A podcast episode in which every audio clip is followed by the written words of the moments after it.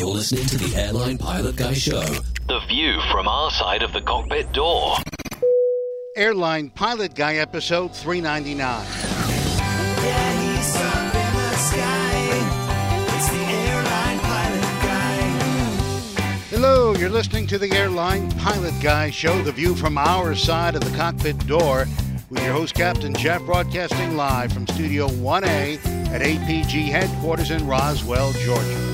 Today's show is recorded on the 6th of November, 2019.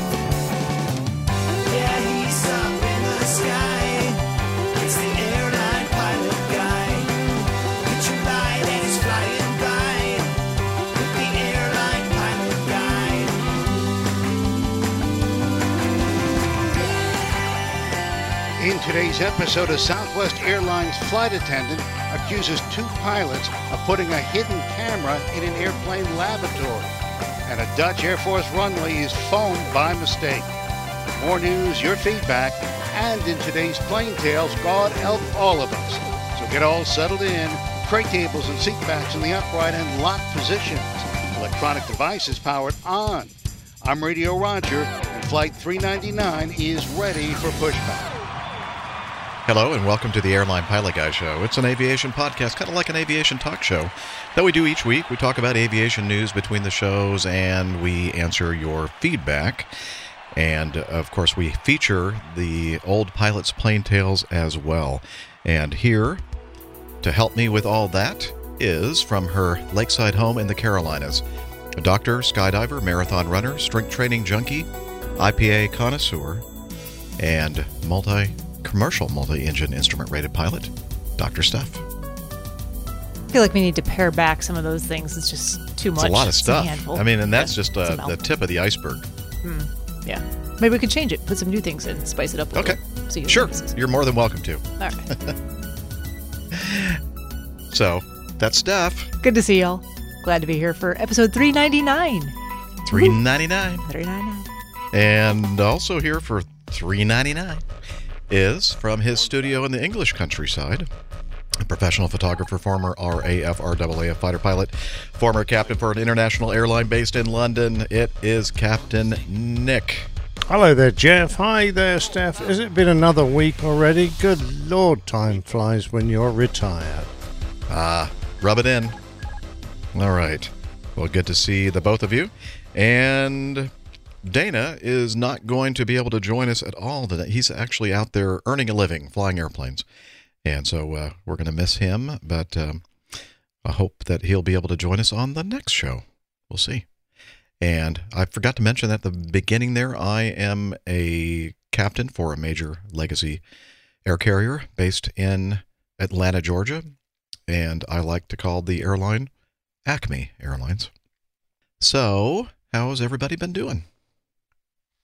Good. You want us to launch into detail right off the bat? Nope. Okay. I just wanted to kind of do a quick In that how case, y'all are. thumbs up. Thumbs All up, good. thumbs up. Okay. Well, let's move right on into this week's news. Stand by for news.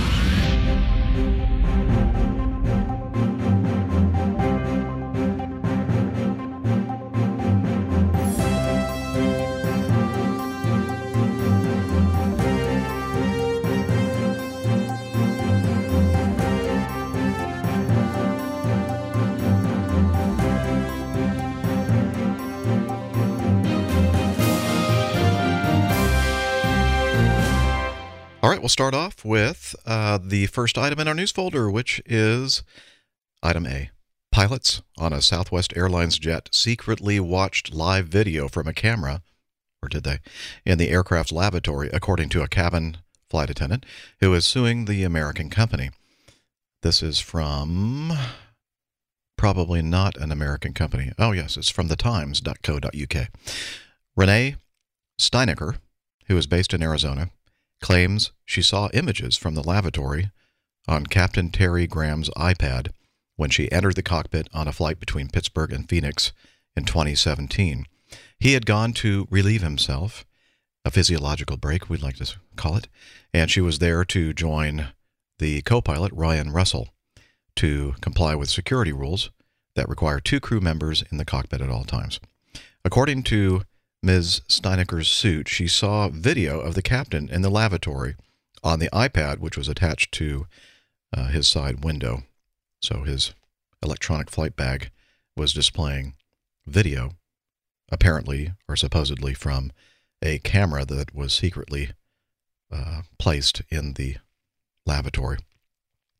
Uh, the co pilot had a, quote, panicked look on his face and said there was a camera in the lavatory because of a, quote, new top secret security measure installed in all of Southwest's Boeing 737 800 planes.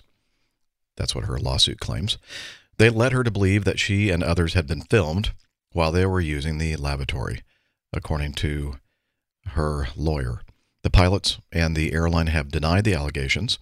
We can confirm from our investigation that there was never a camera in the lavatory. The incident, the incident was an, an inappropriate attempt at humor, which the company did not condone, according to uh, an official Southwest statement. And uh, no date has yet been set for a hearing. So it looks like it was a little effort of uh, a, a, a gag, a joke, a prank gone bad. Yeah, not a very good prank to begin with. They weren't Yeah. weren't thinking that. I hang on a True minute. I used to play I that thought it was prank all the pretty time. clever. thought it was pretty clever. I thought it was pretty we clever, uh, we had three camera cameras uh, uh, that, uh, and we regularly only used the one that monitored the door, but we could look on uh, uh, another two cameras that were positioned overhead the corners of the galley to make sure there was no one hiding in the, in any of the corners that we couldn't see with the first camera. Uh, and uh, when you flashed out, it was very hard to orientate yourself exactly what the picture was because you're just looking straight down on people. And we used to kid the uh, cabin crew that actually they were in the toilets, and we used to flash it up just for a second or so, but it's not polite to look, so we turned it straight off again. Uh, but uh, we got a lot of quizzical looks from the cabin crew sometimes going, "Uh, Really? You're allowed to look at the toilets? well, you know what? You're just lucky nobody sued yeah, You're, you. you're lucky. You're. Uh, yeah, exactly. Yeah, Knew what your, for uh, not looking in the toilets? Yeah, okay. Yeah, yeah. I'm going to sue you for not looking in the toilets. So I, I wonder why, you know, when when she found out that the whole thing was a gag or prank or whatever, and there really wasn't a a, a, a photo, I mean, a, a camera in the lavatory, I wonder why she continued to decide to go ahead and pursue a lawsuit. I don't think she believes them. Yeah, I don't think she believes it's a, a prank or a gag Oh, or a preg, as I tried to say. a prank. altogether. Yeah, that's a good one. New word. New word. yeah. Hmm. Okay. Well, uh, I thought that was yeah, I kind think, of I an, think she's still taking it seriously. She saw something uh, on uh, the iPad that was on, on the uh, EFB or whatever it was that's attached to the Mhm. screen, which made her led her to believe there was a camera there. Mhm. But um, no, it just seems like a uh, uh, nicely, um, you know, fr- frivolous story uh, that probably has very little founding in fact. yeah. Our producer says it's for emotional damages, the lawsuit. Ah, there you go. Pranking people can cause damages. Okay.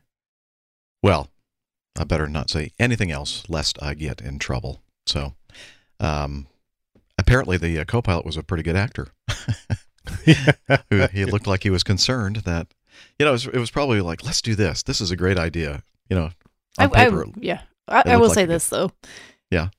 In a professional setting, I tend not to joke around at all, hardly. Um, and the reason being is because of stuff like this. You really never know how your audience, who could be someone you really don't know very well, is going to take something that you mean lighthearted and uh, with a sense of humor. Um, you don't know if they're going to take it the wrong way. So, if you're in a professional environment, um, especially either if you're working with people you don't um, know very well, or with colleagues who kind of change locations, you know, in your case is flight attendants, co-pilots, things like that, who you may not work with on a regular basis, um, or with, you know, members of the public who you don't know from Adam, um, might not be a great idea to joke around too much. I do know Adam. Okay, well, then you're okay. Okay. Yeah, I think that's safe to say that is a golden rule. Uh, Yeah. which should not be broken. But some Anyway. pilots, like me, have very poor sense of humor. We think we're great. We think we're very funny, but we're not. Yeah. Well, speak for yourself. I promise I think you you're I funny. do. That's what I mean. I think you're funny. Oh, okay. Uh, okay. Uh, let's move on then, shall we? Item uh, Mhm. B. Um, let's see.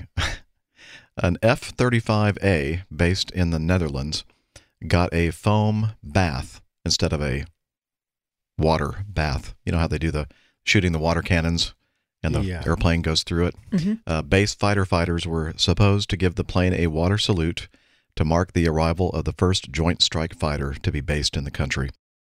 Uh, crash trucks at the Royal Netherlands Air Force's Leeuwarden Air Base were supposed to provide a water cannon salute to mark the arrival of the country's first operational F 35A Joint Strike Fighter to be based in the country, but covered it in firefighting foam by accident instead. The base fighter fighters, fighter fires?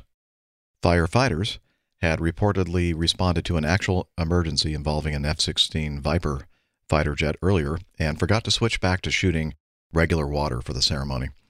The oops, uh, the F-35A arrived at the base at around 3:30 p.m. local time and landed after flying a lap around the base, according to an official press release.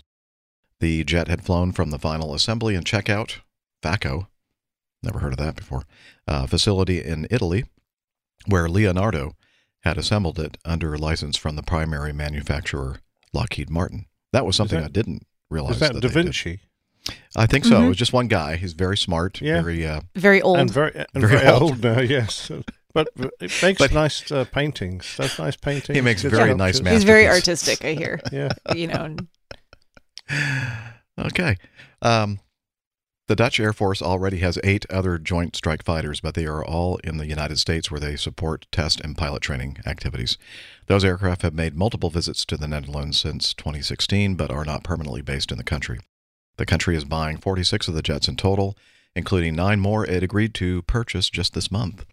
Amusingly, despite including pictures clearly showing the mix up, the official release makes no mention of the mix up. Yeah, we don't want to embarrass ourselves, do we? The foam is seen dripping from the plane as the pilot, Ian Knight, the commander of the 323 Test and Evaluation Squadron, exits the aircraft to greet a crowd, including various government dignitaries. Uh, the Air Base Fire Department was on standby for the water salute when they were called to an actual emergency. Uh, we already know this. Another way to state it in a in different words and a different order, but we're not going to read that paragraph. Just to Um, just in case you didn't understand that first par- paragraph where they gave the exact same information. So, anyway, uh, moving on, it's not clear what this might mean for the aircraft, which ingested some of the phone into the engine intakes and the engine itself. I don't think I'd be worried so much about that as I would with that special coating that uh, makes that uh, one of the components that makes that F 35A a very stealthy jet, right, Nick? Yeah, uh, but I, if that special coating can't withstand, I don't know exactly what chemicals are in that foam, but I would hope that it could, you know, withstand most that nature can throw against it, included acid rain and all the normal stuff you can get in the our polluted atmosphere nowadays. I would hope it wouldn't have done it too much damage. Well, I have seen like uh, news articles that, that say that there was a an airplane crash and the firefighting foam that uh, was used to take care of the situation somehow leached into or got into the local stream or river or whatever, and they were telling people not to eat or drink from the water or eat any of the fish that were downstream from that place. And you're thinking, hmm, Yeah, There must be some really toxic not- stuff. Yeah, probably not good to ingest, but yeah, hopefully, if they rinsed it off fairly quickly, they will have got away with it. But you know, if you don't see that airplane fly, fly for a while, we'll know. Jeffrey saying it's not potable. It's not potable. Thank you. Mhm. Um, boy, it's been a long time since I've played that, and I that means I can't find it. But here we go. Potable, It's not. Um, Or potable, come to that. uh, what else was I going to say? It was very. Uh, he clever. said, "Holy crap!" I, am reading a bit further on. The foam Okay. bath certainly didn't appear to dampen the spirits of those who attended the ceremony. Dutch Air Force Lieutenant Colonel Lawrence uh, Jan SOAC. Uh, Vic, uh, why do they have such odd names? Nailed it. Yeah. Glad you read that one. uh, gave a speech to the crowd in which he explained his own experience of flying the F 35 for the first time. Holy crap! For a moment, I felt like a teenager on a very cool skateboard in Florida, he said. Now, I don't know. uh, Was he a skateboarder in his youth, I wonder? But uh, hmm. Yeah, dude.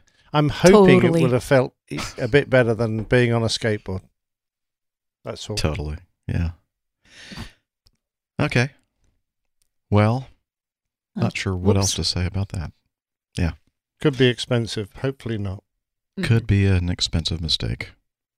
All right. Um, item C. This is serious news. Uh, the FAA shuts down a Florida repair firm that supplied the faulty Lion Air sensor on the Boeing 737 MAX that crashed in Indonesia. Um, the Federal A- Aviation Administration shut down Extra Aerospace, that's XTRA, Aerospace of Miramar, the company that supplied the faulty sensor. Uh, the regulator's revocation of Extra's aviation repair station certificate announced Friday means Extra is out of business. Late Friday, Extra issued a statement saying that we respectfully disagree with the agency's findings. It added that the revocation of its certificate is not an indication that Extra was responsible for the accident. And the news came the same day that the final investigation report into the Lion Air accident was released Friday by the National Transportation Safety Committee of India, Indonesia, known by its Indonesian acronym Kilo November Kilo Tango, KNKT. Um, I thought was interesting here uh, the paragraph, uh, let's see, extra, repaired and approved for service, a second hand angle of attack sensor that was installed on the Lion Air jet to replace a faulty one, but according to the final KNT, KNKT investigation report, the replacement sensor was miscalibrated so that the angle it registered was 21 degrees too high. 21 degrees? degrees too high. That's a lot, people. Yeah, that seems That's not like 2.1, which would, No. I would still would think would be very poorly calibrated Yes. and problematic. Uh, 21. Wow. So apparently, there's on the calibration equipment, there's some kind of a, a button that you're supposed to press or adjust or do something with uh, that, you know, kind of adjusts the calibration to that particular model of AOA vane or whatever. And uh, the KNKT report states that the sensor was most likely improperly calibrated uh, because they did not have a written procedure that specified the proper position of a switch, not a button, on the test equipment that could have led to the miscalibration. They didn't have written procedures. I mean, um, quality control is always written. There has Yeah. to be a manual for everything, especially when you're coming to setups of test equipment and things. So, uh, my my brother's a QA engineer and uh, tells me all the time the standards that have to be met for uh, various uh, qualifications that put your, your company in a certain position that allows you to undertake this work. And if you're in an aerospace company, it'll be very high. Um, uh, so I, just can't believe that. I just can't believe they managed to pass their inspections without written um, manuals on how to set up their equipment. Yeah, that is kind of a glaring problem. Uh, the the AOA vane, AOA vane that was installed on the uh, Max had come off of an older Boeing 737-900ER jet in Malaysia that was sent for repair a year earlier to uh, Extra, and they disassembled the unit and um, replaced an eroded vane. And then that's the one they and it was like the day before the accident. You'll remember the the day before the accident the AOA vane had issues and had it not been for the jump seater saying hey uh, turn off the stab trim switches there and they were able to safely fly the airplane and land um, if it uh, that was the day that the thing had been installed and the very next day as we know was the tragedy so again, um, not maybe the only reason why it crashed, but was definitely one of those those Swiss cheese holes. Mm-hmm. Oh, absolutely, but not the only reason that this company should have been closed down. There, there was it had sinned more often than that, surely. Yeah, I'm sure. Ah, here we go. Uh, FAA said that uh, Extra recklessly and systematically failed to comply with safety requirements, federal safety requirements. So, I, I think there's probably more to their uh, management and uh, safety procedures uh, there than just this one particular fault. I, I I sense that you're right about that. Although I don't know for sure. This doesn't go into anything else, but uh, Yeah. Okay. Um, you know, on every show we got to talk a little bit about the 737 Max, right? So there you go. Uh, We do. yeah. It's in the Well- contract now. that is, yeah. Okay. Um, They they sent it to me. I haven't sent you a copy uh, Uh, to yeah. A, to HR yet. Okay. I look forward to reading it. Okay. Uh, let's see. Item D. El Al, the uh, Israeli airline, retires its last Boeing 747 in style. And uh, I don't know if you can, can you guys see the graphic of the uh, the what do Oh, they call those yeah, it's a nice doodles? A340 they did. What a Mm-hmm. great tribute to the A340. Or perhaps Nah. it's a, perhaps it's an A380. It's probably an A380, I think, is what they've done. It does look. It does kind of look more like a 380. You're right. Huh. Well, anyway, they um, Very nice. to mark to mark the end of the era, the pilot on the retirement flight for the 747 in Israel's national airline zigged and zagged, following a route shaped like the jet itself. Call it sky art. And uh, let's see. So I'm wondering, was this? So this is the last flight, right? Were were there passengers on this? Like paying That's what passengers? I was wondering too. Like that seems like it took a while to We're do just gonna take this little detour over the Mediterranean here for a while, and we're gonna we're gonna fly some odd uh, turns. Yeah, and I I, think probably not, but. I don't mean to query this, but it is an awfully symmetrical um, line diagram. I mean, it is it is line it is perfect, isn't it? Absolutely perfect. Well, it is a Boeing 747, sort of, Mhm. supposedly. Yeah. Okay, but I mean, what I mean is that they, there's absolutely there's no there's no errors whatsoever in it. So this is And- fake news, is what you're saying. No, I'm just saying it just looks a little too perfect to me. So you're saying they didn't hand fly it? Well, I'm sure they didn't hand fly it. Perhaps Uh, he's, a I very think he's sti- doubting that this was actually flown. Actually flown. They just they they uh, were in cahoots with Flight Radar 24 to I, I could have produced that on a picture made made of Flight Radar 24. Actually, although it does actually show uh, some other bits and bobs in the data, doesn't it? Um, It's It got does. To, it's got to show it. So they must have done it. It's just I was just very impressed with how good it looked. Yeah. Except the tailplane. I should have had a bigger tailplane than that. I don't quite understand that bit. He's still he's still concerned about the fact that it's not very artistic rendering. Artistic rendering. It's the it's the creative uh, artiste uh, License. in in Nick that's I'm just afraid be so, bothered yeah. by this. Yeah. yes, it is. it's too perfect. Not perfect. accurate. Not well. It's too perfect, but not accurate enough. Exactly. Correct. Absolutely. Nailed so it. it. wouldn't have made it onto the APG artwork.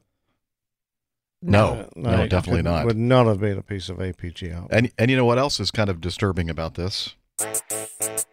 They weren't going green. No, they were not. They weren't were they? Yeah, Particularly one of those gas gas guzzlers. yeah. Um, always got the got to get a little ribbing in there, don't you? Uh, let's see. Uh, environmentalists are troubled about carbon emissions. Uh, they may be a little less exuberant about the flight. Some people, including Greta Thunberg, the Oh. Swedish teenager who sailed across the Atlantic Ocean and flew back, by the way, in an emissions-free yacht to draw attention to global warming, have She flew eschewed- back in an emissions-free yacht. How did she do that? No, she flew. She she um, sailed across in an emissions-free yacht, Okay. but on the way back, she flew in, a, in an airliner All right. or a jet, probably a private jet. If you sail in a yacht, aren't they all emissions-free? Yeah, Okay. I guess they're No. just they're just trying to. Well, probably mostly, unless they're running their motor. Oh, you wouldn't be sailing then, would Oh, you? but she wasn't worried specifically about this one, was she? Oh, just about 747s in general. I don't know. Type of air- Not sure. less I wasn't- efficient aircraft, I think, is what she's. Ah. Yeah, not specifically this this flight. Oh, okay. Well, I don't know. I didn't write this. This is this is the New York Times. You'll have to talk to them. Okay. So- I shall send them in a letter yes, you should. Okay. We have concerns at the APG about about your this about this article. you should really shoot for fifty percent 50%. like we do. Well, there's some bloke here says uh, the pilot of a milestone flight has traced the shape of a plane before. Uh, as uh, a popular air travel website pointed out, in 2017, a Boeing pilot traced the outline of a 787 Dreamliner over the US. It took about 12 hours. Excuse yeah, me. Yeah, that was over the entire U.S. though. Yeah, it was like a huge. Yeah, it yeah, was huge. it was like it was part of a test flight, I think, like Yeah. testing out certain things on the. continent. But he took 12 hours to do it. How long did this bloke take? I'm just curious. it didn't look like that big to me, so I'm not sure. Like, It looks is there- like about there's there a a timeline there. Yep, from Mhm. about a l from about noon until two, so two hours. not bad. Hmm. Hmm. Hmm. I feel like we should probably move on. We've spent a lot of time analyzing this. we This did. is the hard hitting aviation news that you all come for. This is serious stuff we're talking about. okay, well, this is serious. At least it will be for the captain that allowed this to happen. Uh, according to reports coming out of Russia, an unqualified young woman was allowed to fly a passenger plane on a scheduled flight in Siberia. Uh, so it was a. Uh, there's some footage, a video of a young woman in her 20s. Uh, I thought she was pretty attractive, actually uh, flying the 44 seat Irero. Is that how would you how would you pronounce it? IR Aero? Irero? Irero? Irero. Irero. Irero. Twin, twin turboprop Antonov 24 is now being investigated by Russian prosecutors. In the video, you can hear the male pilot giving instructions to the female passenger in the cockpit during the 1 hour and 45 minute flight from Yakutsk, Yakutsk to ooh, Batagay. that sounds How not- about doesn't? Russian at all. okay, a spokesman for the Russian airline, when commenting on the reports, told the Sibir- Siberian Times website there are doubts that these materials have anything to do with our airline's activities in providing passenger transportation. oh, Huh? More more fake news apparently. Yeah. Um, yeah. So I watched the video, and uh, oh, it, it turns out that the uh, the young lady was the uh, girlfriend of the uh, captain, apparently. And uh, so yeah, uh, in the video, Ex girlfriend, because she was the one that posted the photo. yeah. Did she? Yeah, Well, she it may says have. think so. They the went on woman- her. Uh, Woman Instagram. named Anna posted photos and a video of herself flying on the plane uh, on Instagram. Uh, apparently, he didn't make it clear to her that you shouldn't do that. yeah. Wow. Yeah. Not good. Not good. No, uh, Um, particularly after the previous Russian aircraft that we know where the captain let his son and uh, Oh, yeah. daughter have a go, Mhm. and they subsequently lost control and crashed and killed everybody on board. Did not did not end well No, not for anybody So, at all. ah, not a great believer of that sort of thing. Right. Uh, see second story regarding the Chinese pilot too. Okay, where is it? oh, it's in the. Uh, this is in intercommunications or backstage communications from our producer Liz, and it's scroll down. Okay, scroll down. Ah, look at that. oh, Thank you. Um, a pilot in China has been given a lifetime flying ban after a viral photo revealed he allowed a woman in the cockpit. And uh, I like how they pixelated her eyes in this photo. You can see everything else except for. yeah. Yeah. Uh, so the picture which shows the female passenger sitting in the captain's seat and making a peace sign was widely shared on Chinese social media site Weibo over the weekend, or Weibo. Uh, thanks to the captain. So happy, read the caption. captain, not happy. Uh, taken on an Air Gulin. Gul- Gulin? How do you pronounce that stuff? I don't know. Air Gulin. Sure. Okay. Sounds good. um, the, on the 4th of January, so it's a, a while back.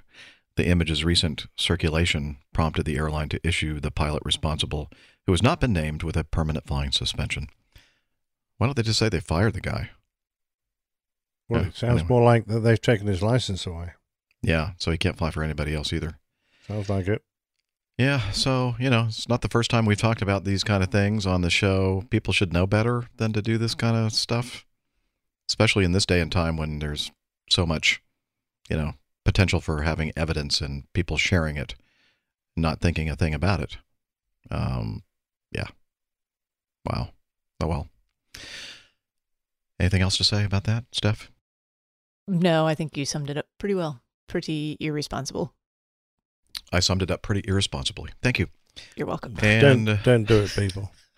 yeah, don't. No, don't don't do this. More advice, just like don't drink and slide, like our Mhm. last. Oh yes. Oh yeah, and speaking of, we talked about artwork briefly. I meant to say, if you have not looked at the artwork, even if you haven't listened to the episode yet, go look at the artwork for three ninety eight. Really, you do need to. And uh, by the way, that's a um, a good point. There are some uh, podcast uh, software applications, whatever apps, that actually show the um, the art for the uh, for the episode. Now, I don't think Apple's podcasts does. It does not. It just shows the standard generic airline pilot guy show uh, logo. But you should go and always go to the website and look at if you if your client software doesn't do it, go to the website and uh, check out the album art or the episode art because Nick is a very creative person and he just outdid himself on this one. A lot of detail there. I'm still discovering. it's a safety card that uh, is a is a custom safety card, I should Mhm. say. For Acme Airlines. Yes. yes. It's got some interesting escape routes. That's all I can say. a lot of Yes. a lot of escape routes. Lots of lots of helpful tips as well. Oh, yes. Helpful tips. Yes. Yes. Okay. And then um let's see. That's it, right? That's all you guys have in the news folder?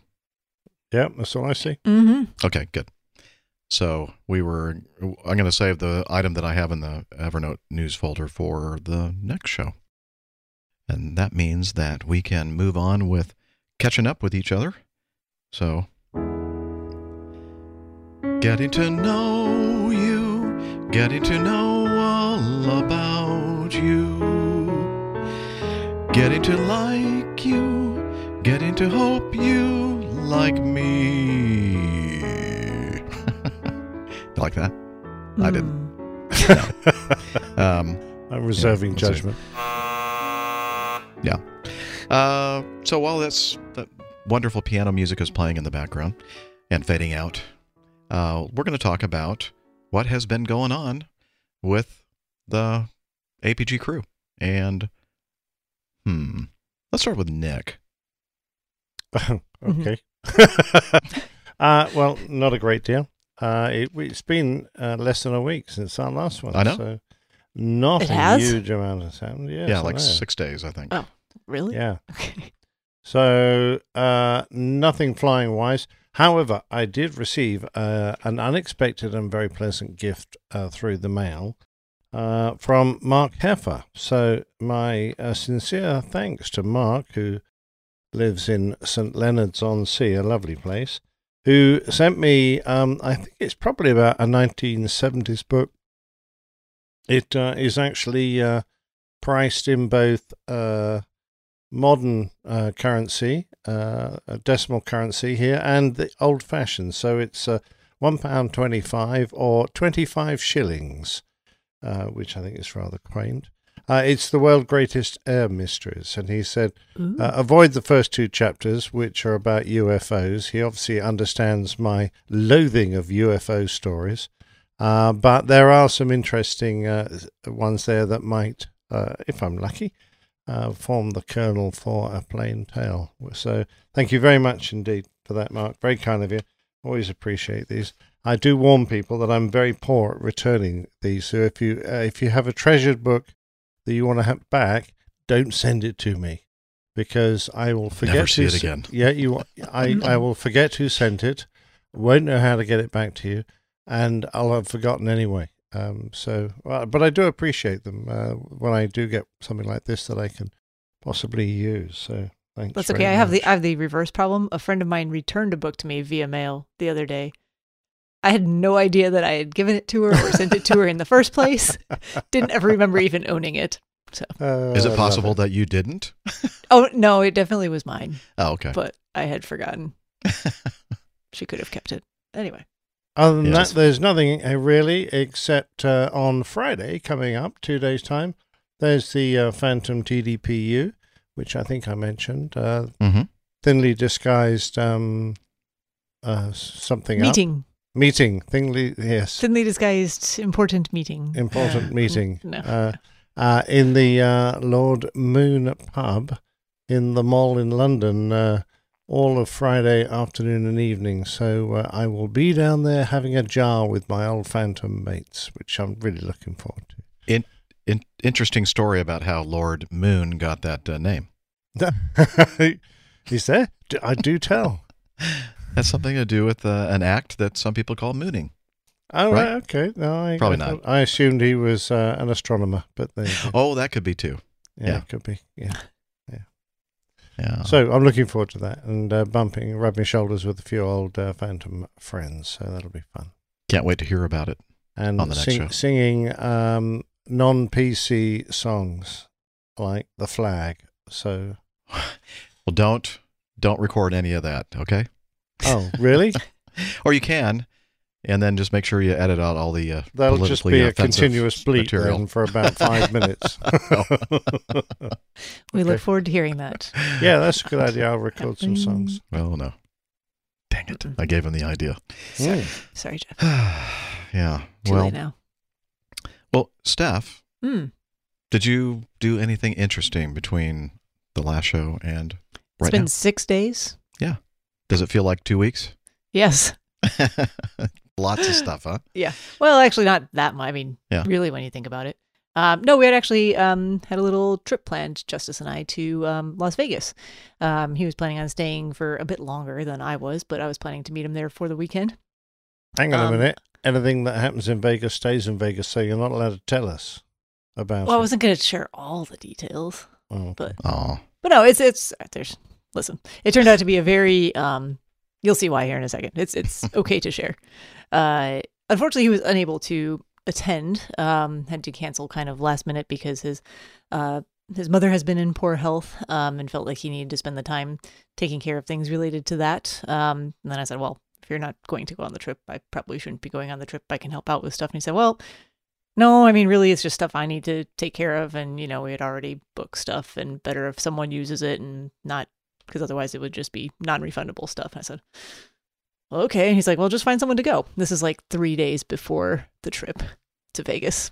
Now, mind you, Vegas is, I think everyone mostly knows where Las Vegas is. I live on the other side of the country, so not a, a easy place to get to for most folks, especially last minute. But fortunately, I have very amazing neighbors um, who also do quite a bit of travel and have um, availability in their schedules and, and whatnot, and um, uh, basically award points and things that they can use uh, to travel kind of last minute without a lot of uh, expense uh, to them. So uh, one of my neighbors went to uh, was already planning to go to Iowa for uh, some political related stuff over the weekend, and her husband had nothing to do, and he said, "Well, Vegas sounds like a fun time. Let's go to Vegas." So Vegas. we went to went to, had a Vegas trip with my neighbor, which was actually very fun. Um, we basically spent most of the time uh, checking out um, a lot of really good restaurants. I've consumed quite a lot of food in the past six days, um, mostly good tapas and sushi and all kinds of stuff. and 63 degree eggs. 63 degree eggs. I do like the 63 degree egg. Um, what play, pray is a 63 degree egg? It's a little it- bit warmer than a 61 degree. Or a bit, bit further north? Yeah, you could look at it that way. It is an egg cooked at 63 degrees Celsius Yes. for a a long period of time. I forget exactly how long, but it kind of comes out with it comes out soft, um, kind of like so the yolk doesn't get cooked as firm as like if you hard boiled the egg or something, but it's not it's not runny. It's kind of somewhere I think it's gelatinous. like I don't know. the sous vide uh, method Yeah, they, a little bit, a little bit like in a water bath. and- hmm like water bath, so it stays a consistent temperature. So it's So a when I take a bath- rare egg, is it? Yeah, kind of. Yeah. When I take a bath, I don't know if I should share this or not, but I usually just take a whole bunch of eggs with me and put them in the bath too. So I, that's my own version of and of then you have sous vide 63 degree. Gets uh, 63 is a little warm though. It's a little warm for the bathtub. I was going to say, yes, My Celsius scale is not twice good. as warm as I can handle. Yeah. What would that be? 63. Really hot. really hot. Yeah. Probably burn. Yeah, Third yeah, degree you'd, be- burns. You'd having, be having Yeah. burns. Yeah, Never mind. I really Um, don't do that. and we did well, that. if it's and, cooking the eggs, what do you think it's doing to you? Cooking yeah. my eggs. Lord, I'm sorry I brought this up for everyone, but anyway, they are delicious on avo- they're delicious on avocado toast and other uh, interesting things. So anyway, uh, if you have not tried one, I'm sure you will soon because it seems to be a, a new hip thing to do, showing up at all the trendy restaurants. Um, and then we. just turned a bit red. I'm just, you're all right, Jeff. I was trying to save him a little bit, and he he did that to himself. I think my Uh, white balance needs to be adjusted. Loosen your tie, man. You're choking. Ah, yes, that must be it. Yeah, yeah. Actually, I cracked myself up with that. You did. Cooking my You own did. eggs. Good grief. Dear, oh dear. Anyway, Oh, I'm sorry. well, since Steph. it changed kind of the, um, you know, originally I was planning on flying kind of late on Friday to meet up with Justice to take the same flight, but since he wasn't going, my work allowed me to get out of uh, to get on an earlier flight. So, um, I think I arrived at the airport at three thirty, and I was like, oh, there's a four ten flight. I walked up as they were boarding. I said, can I get on the standby list? And she goes, well, it's full. And I said, yeah, I'd still like to be on the standby list. And I got the last seat on the plane. So Oh, good girl. Well yeah, done. it was excellent. Um, so that was nice. Didn't arrive in Vegas at midnight. Got there at about uh 5 p.m., which was much better. Uh, so consuming good food was able to start much sooner. Um, spent quite a bit of time at the pool. The, the weather was actually very lovely in Las Vegas, kind of sunny and 72 ish degrees all weekend long. And went to see Guns N' Roses on Saturday night. Yes, I saw some of the pictures. Very good. Yeah, it was it was a great show. It was the Judy last show was of very this- jealous. I know. I you know, and I think I did remember that she was a fan. So next time for last minute tickets, we'll have to get her. It would have been it would have been close to get Well, her to Vegas on time. I think. yeah, I was going to say you need to give her like 24 hours notice for, for, for a Yeah, last it would have minute been would have been maybe ideal. maybe just that that much. So, Yeah. but it was That's a enough notice for Steph, but not for Jilly. Well, she's got a Ah, bit she- further to fly. Yeah, I know. That, Yeah. That's part of the problem. Yeah. And then um, actually came back earlier than planned as well because um, you know the original plan was Justice was going to stay longer, so I was going to spend the whole day on Sunday in Vegas and take the red eye back and go to work. And I was truthfully kind of dreading that just a little bit because it's not a very long red eye flight from Vegas back to to Charlotte. It's like three and a half hours, so it's not really enough time for adequate sleep. Um, so I went back earlier again on stand uh, standby uh, list. So it was good. It was a nice little uh, little getaway. And my thanks to my neighbor for having Excellent. some flexibility and joining me because it was fun. Very cool. Now, when you go, do you gamble at all? You know, um, I had a couple requests, and one of them I think was for uh, Oh, Micah. I don't know if he's still in the chat room. Um, I did play number. Uh, you wanted roulette number twenty-two. Um, that lost, and then I was also Oh. supposed to place a bet on black, um, and that also lost. So I'm sorry. Hmm. My neighbor Oh. did win on uh, roulette about 150 bucks. So Oh, nice. I just he didn't make the same bets I did. I should have followed his instead. Oh well. Well, you tried. Eh, yeah. It was fun. It Yeah. was still fun. I'm not a gambler myself. I, I It depends on depends on who I'm there with. I wasn't really feeling like gambling a whole bunch. To be honest, Yeah. like I said, we just you know we both when we're working work quite a bit, so it was nice just to kind of relax and Mhm. not do a whole lot. Excellent. Which amazingly you can do in Vegas as well. you could do much to- anything in Vegas. This is true. So long as you don't tell anybody about it. Yeah. Exactly. Yeah. I mean, as far as you know, that's all I did. So, Yeah, right. Well, we have Yep. spies. We know what you really did. uh oh, secret cameras following Naughty. me around. Yeah. We, we got that captain to stick one up for you. That's what I, that's what I'm afraid of. It's on everybody's EFB. Oh jeez. Yep. Yeah. All right. Anything else? No, that was it. Okay. Um, Well, so I went on this uh, three day trip, just got back from a little while ago. And I it was nice because I didn't uh, have to lug my recording equipment with me. And, uh, but I, I got did get a chance to do a couple of meetups. And the first was a um, meetup, a pr- kind of a private meetup in Florida, near Sarasota, actually Bradenton. The airport we fly into is kind of halfway between Sarasota and Bradenton, and a uh, young man named Kyle Hathaway uh, was there. He invited me to uh, come up and check out their uh, 737 800 sim. That uh, is a private sim that was assembled, um, and I, I can't remember his name. I think it was Sam. Uh, his property in Bradenton, and the instead of having like a regular garage or a three-car garage, this thing is like two or three times the height of a regular garage with huge doors on it. And Nick, you'd immediately recognize it as, oh, that's a simulator building, and sure enough, it was, and a private one. And uh, so I did uh, take the H5 recorder with me and a mic, and uh, I was sitting in the right seat, and I was Kyle's co pilot, and I recorded this. Okay, folks, I am in, well, in real life, I'm in Bradenton, Florida. And uh, in the virtual world, I'm uh, sitting, well, actually in real world as well, sitting in a 737 800 uh, simulator.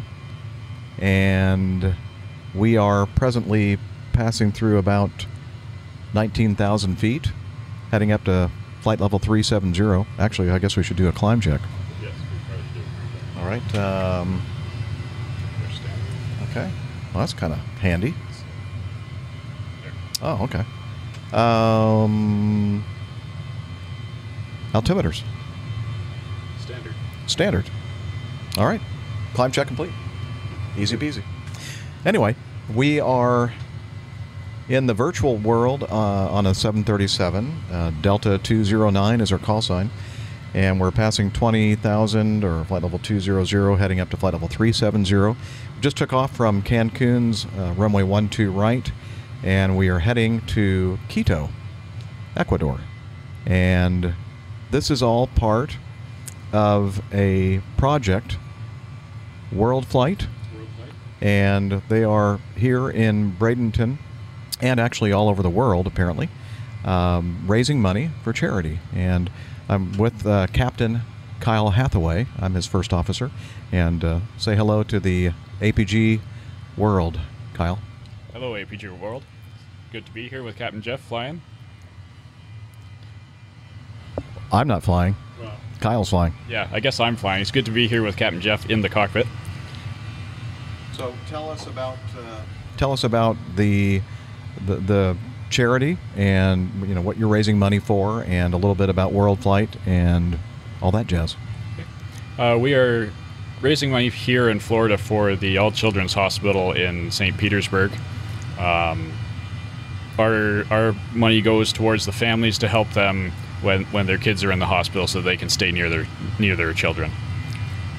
Uh, World Flight started, I believe it was 2000, from some teams in the UK. Um, basically, it's a group of about, I believe we're at 10 to 12 simulators. I don't know the exact number around the world. Um, it's usually organized out of Australia, and every other team in various countries around the world we partake in it. Uh, so we're flying online on the VATSIM network. Um, and we can all we can all see each other. We have live ATC uh, provided by uh, controllers on the VATSIM network, and we do a 24/7 operation simulating airliner flying for the whole week. And well, uh, and we stream online on Twitch.tv, I believe, slash Cockpit Builders for our stream. And you can watch us there, and you can donate. And if the donations get high enough, some parts of the airplane start to fail. Okay, yeah, I was informed of that, and um, at first I was going to make a big push for lots of donations, but now understanding what's going to happen, please do not donate. yes, as Kyle said, we're on a live video stream, and Cockpit Builders, uh, you can learn more about cockpitbuilders.com. And so cockpitbuilders.com is a cockpit building website. We also have uh, the website for the team is uh, World Flight Team USA, um, and you can find our stream linked from there. All right, I got that wrong, I guess. Um, so that's, um, in, and I understood um, that uh, the donations, the, the contributions for the charity, the Children's Hospital, 100% go to the uh, the hospital, the, the char- and so I was under the impression that I was going to get fifty percent. Like your accuracy, like your accuracy rating. Exactly. oh well, it's still a lot of fun. It's called, bait and switch, right? yeah, exactly. Anyway, this is a lot of fun, um, and it's incredibly detailed. This uh, simulator here, and it really does feel like we're flying. And uh, I'm uh, very, very impressed with with all of this. So, um, thank you for inviting me, Kyle. Anything else you'd like to say about World Flight and cockpit builders and all that? Uh, no, just check it out. Uh, we do this once a year, every November, uh, first week in November every year. Here in Sarasota, for us in the, in North America, we're a North American team here. Um, no, and that's about it. Thanks, Jeff. Thank you for inviting me. It's uh, my pleasure. That was a lot of fun. Very realistic. Uh, these simulators that these uh, hobbyists build are just amazing. I mean, Nick, if you walked into one, you'd think that that was something that you know your company uh, had for your for your Category D training device or whatever. Um, although it wasn't on a full motion thing, uh, it will be at some point. I saw the motion platform outside. Apparently, it had uh, suffered some damage from a flood or something, but uh, really, really nice, really nice. Yeah, it's amazing um, how the personal computers have got to such a state that they can run this software with Mhm. ease uh, and run big screens. And the whole cost of this kind of technology has come down to the where the to the point was don't don't get me um, don't let me uh, misconstrue this, but because it's still quite expensive to build one of these but uh, it puts it within the reach of a, a group. Whereas, uh, you know, a full blown three motion uh, simulator that you and I fly in uh, uh, costs millions. You Yes. can build an extremely good replica for uh, you know a few thousand dollars. So very impressive. Right. Now, this one we were in probably was, I, I'm just guessing, they didn't tell me, but I would imagine probably pushing 10 grand, I would imagine. Um, and it's still a work in progress, but it's an incredibly serious hobby out there. And I think we mentioned and uh, on a previous episode, maybe last year when this was going on, or perhaps maybe a couple of years ago, because I do remember talking about this uh, charitable event, World Flight um, Australia, and the 747 that uh, they use for the Australian team. If you go to the website, uh, worldflight.com.au, you'll see that uh, there are, let's see, one, two, three, four, five, six uh, simulator teams. Well, maybe five in Australia, one in um, in uh, New Zealand, and then uh, a couple in, I think, in the uh, UK. I can't tell from their names. Czechoslovakia, Germany, Germany, Turkey, and uh, this one is called World Flight Team USA. But as Keith, men- uh, Kyle mentioned, uh, he's Canadian. You could probably tell from his accent. Um, and uh, so it's it's kind of like a Team North America actually, and uh, so really cool. It's a wonderful thing they do to raise money for charities, local charities. So the the uh, teams that are in other parts of the world, they're raising money for their for a local charity there as well. And uh, as you mentioned, 100% of the donations go to the charity. And by the way, uh, looks like it's still going on. There's a timer here that says they've been doing it for four days, one hour, 34 minutes, and 10 seconds. So I think they're going to be doing it for a full week. So please check out if you're listening live right now, or you're listening, you know, shortly after we release this. Uh, head over to worldflight.com.au, and then perhaps you can find a, a team in your country and contribute to the cause. That would be great. I mean, Jason Cochran in the uh, chat rooms just mentioned that he he thinks that the, just the overhead panel will cost you about nine thousand. Uh, so I think you can you can Wow. b- build one. you can build one for a lot less if you don't want to go for the you know the full experience. But if you wanted to look exactly like the real thing, then you- obviously you're going to have to fork out a lot of money. The seats on this thing, th these were actual Boeing. I mean, I recognized them immediately. They were just like the 727 seats. Oh, really? And they're real. They're Mhm. real Boeing seven something series seats. Oh. and the center console was you know identical to what I remembered the 727 console looking like, except for we had three um, thrust levers, Captain L, uh, or uh, throttles, Throttles. butterfly valves um, in the middle. But uh, anyway, it was a it was a great time. Thank you very much, Keith, for and uh, I don't know why I keep calling you Keith, Kyle, for inviting me up. It was a blast. Oh, you know what? Actually, the best part of it is one of the uh, team up there. His wife uh, is from the Philippines, and she cooked an amazing meal. And it was uh, I don't know if you guys have had pancit before. There's a little, Mm-mm. ti- really thin uh, rice noodles and a nice spicy sauce and chicken and uh, peppers and that kind of thing. Oh man! I walked into the room. They said, "Do, do you want to, you know, grab a bite to eat before we go back to the hotel?" And uh, as soon as I got close enough to smell it, I went, "Oh yeah, I'll, I'll do that." And as soon as I saw what were in those pots, I thought, "I think that I've had this before and I love it." So, uh, thank you very much for that. That was a wonderful meal. Um, yeah. So that Oh, was yeah. um, my first my first meetup on the trip, and then yesterday I had a layover in Toronto, and I met up with our producer Liz and uh, a few others, and you're gonna you're gonna hear from them here in a moment. We went to a local place. I think it was the same place that uh, they went to when uh, Dana had a layover up there. I think uh, sometime I guess earlier this year or was that last year? I don't know. It was pretty recent. Um, anyway, called Scatabush Italian Kitchen and Bar, and here is some audio from that.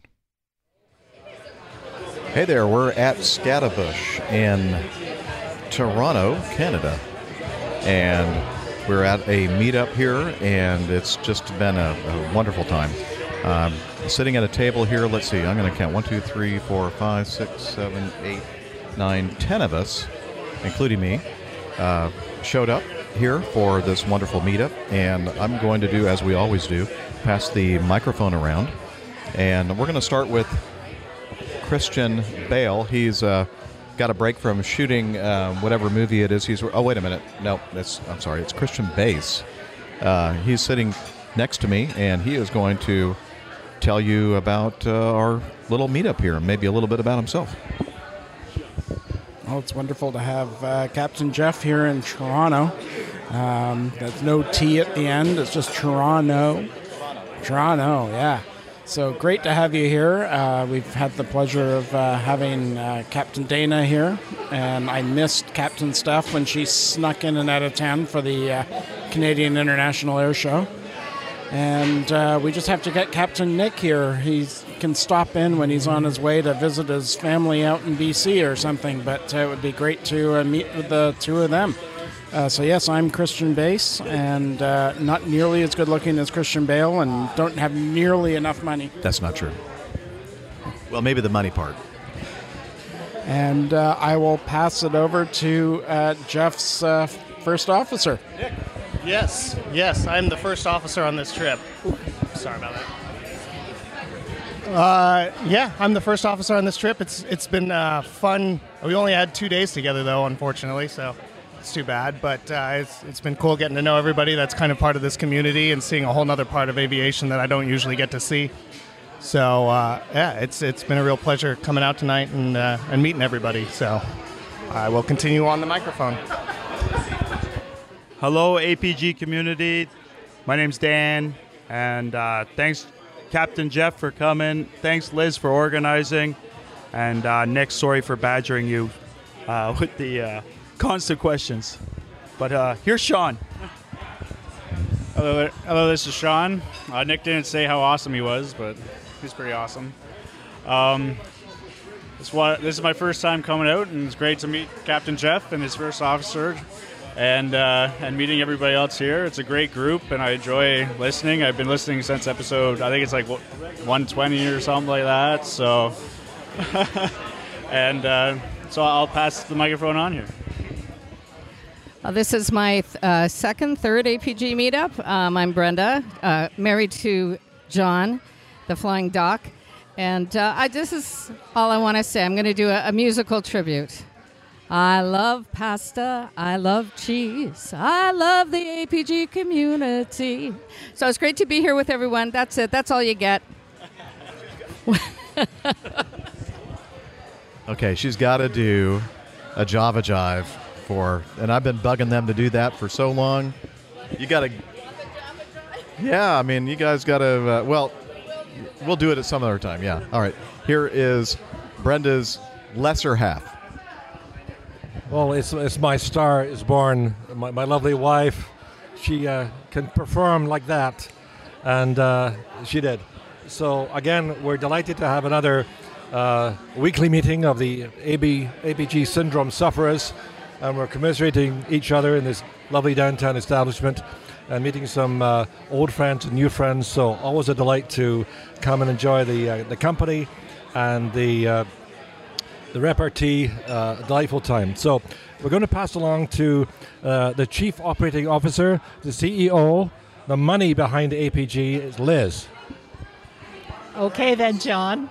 Now that we've covered all the talented people on this side of the table, um, anyway, thanks, Jeff and Nick, for coming tonight. It's really great to have you come up to Toronto and meet up with us. So, always great to have you up here, and I know everybody's enjoying spending some time. Over to Chris. Well, hi there. It's Crispy Rat. Um, stumbling across this meeting tonight was reminded me how what a roving bunch this is. I must say the highlight from the evening for me was when uh, Captain Jeff's first officer was asked for ID before he could participate in a beer, and Jeff's discussed when they asked him for ID to see whether he shouldn't be back at home. But uh, always good to see the guys. Thanks for coming into Toronto, and uh, look forward to seeing you again soon. Hi, I'm George Leslie. This is my first meetup, and what an honor to meet Captain Jeff on the very first uh, get together. And it's a great bunch of people here. It's quiet, not, not, not quiet, but but uh, I found out about your podcast through um, when Nick appeared on Every Little Thing, and he did a plug for you, and I went in and got the syndrome early. And in there was a couple of weeks that the to the exclusion of all media, I was APG only. You are a sick man. You are a sick man. So nice to meet you. And uh, welcome to the uh, APG community and uh, the aviation podcasting community uh, in general. And uh, a lot of great uh, shows out there. Um, I could name them all, but the only one I can't include in that category is Opposing Bases. That one, I'm not sure how in the world they're still doing the show. I don't think they have any listeners at all. No, I'm just kidding. anyway, it's been great uh, to see everyone. And uh, as always, uh, and I say this every time, the best part of doing all of this, yeah, the the show is fun, uh, but uh, the camaraderie and the community is just the best part of this, and actually meeting people face to face. And with that, I'm going to go ahead and end this little audio, and going to throw it back to the studio. Thanks, Jeff, for throwing it back to me. And uh, yeah, as you can tell, we had a great a great time there at the Scaddabush uh, Italian Kitchen and Bar. Was the And- food good? Yeah, it was really good. Thank you, Liz, for the treat and for organizing it and uh, all that. Great to see everybody. And uh, hope to do it again sometime in the future. Maybe in the springtime when it starts getting warm again up there. I think Liz told us that it was snowing already up there today. Yeah, So yeah, she was out walking uh, Hannah in the snow. Uh, great to hear that uh, an Every Little Thing listener Yeah. uh, managed to uh, find our show, so that was worthwhile doing. That was good. Oh, absolutely. Well, thank you for doing that, Nick, and uh, for Oh, for uh, promoting our show. Okay. And let me just make sure there was nothing else to talk about. So, if you want to see where some of us are, if we know where we're going to be um, around the country or around the world, um, and if you want to see when we might be uh, recording the next episode and other cool community information, please head over to our calendar, which is uh, uh, found by heading over to airlinepilotguy.com slash calendar. It's also on Slack, and you really should join our Slack team, and Hillel will tell us about that. And um, No, not time yet. Yeah, end of the show. Okay. Yeah, he he's not keeping track of the time. Uh, Hillel will tell us about the uh, how you can join the Slack team at the uh, at the end of the show. All right. With that, then I think we should move on to the Coffee Fund, which is uh, a group of um, people, listener supported.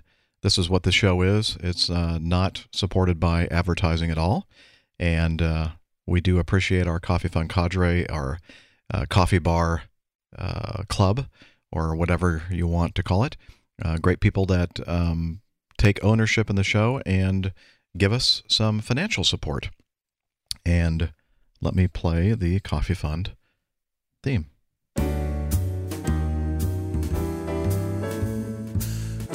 Johnny, how much more coffee? No thanks. I love coffee. I love tea. I love the APG community. Coffee and tea and the Java and me. A cup, a cup, a cup, a cup, a cup. That is the Jeff Smith in Nashville, Tennessee, who does our APG theme and sings the Java Jive for us while we talk about those fantastic folks who contribute their financial resources to our show. And since the last episode, using the Coffee Fund Classic method, we have Randy Ackerman, uh, Brent Brackhoff, or Brackhop, and Raghunath Apudare. How'd I do, Raghunath? Probably butchered your name. Sorry about that. Anyway, thank you all for your generous contributions. And you can also become a patron of the show, uh, like pledge a certain amount per episode. And you can find out information about that on the website. And since the last show, we have a new executive producer, and his name is Daniel Thepper. Daniel Thepper? I was going to try to do a Dr. Pepper thing, but it didn't work. Oh well. Too much music in the background. Anyway, thank you, Daniel, for becoming an executive producer. And if you want to join him, along with everybody else in this uh, group of folks, head over to airlinepilotguy.com slash coffee. You'll be glad you did. I know that we are.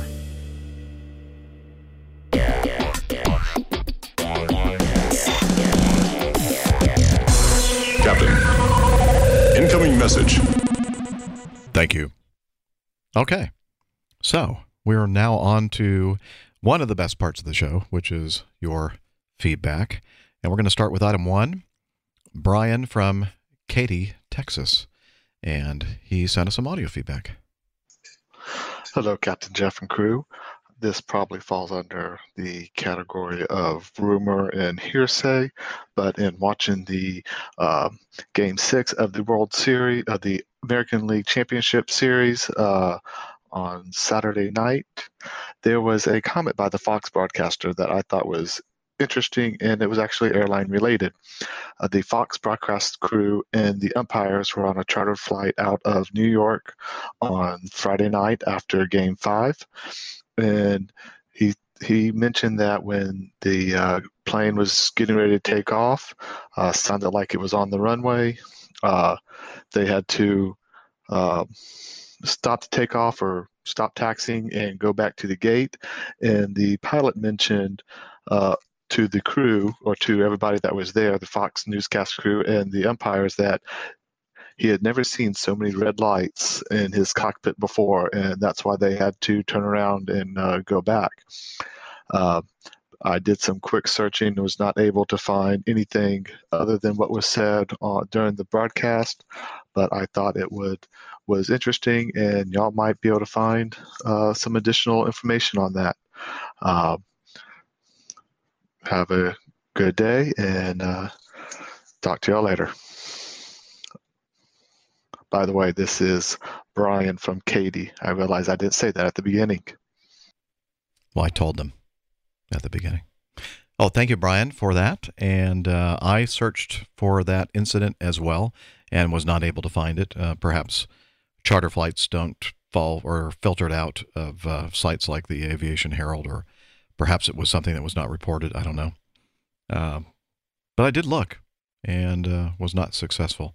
Um, not so sure that I, that would be something that I would share with Everybody on my flight. Definitely something I wouldn't share.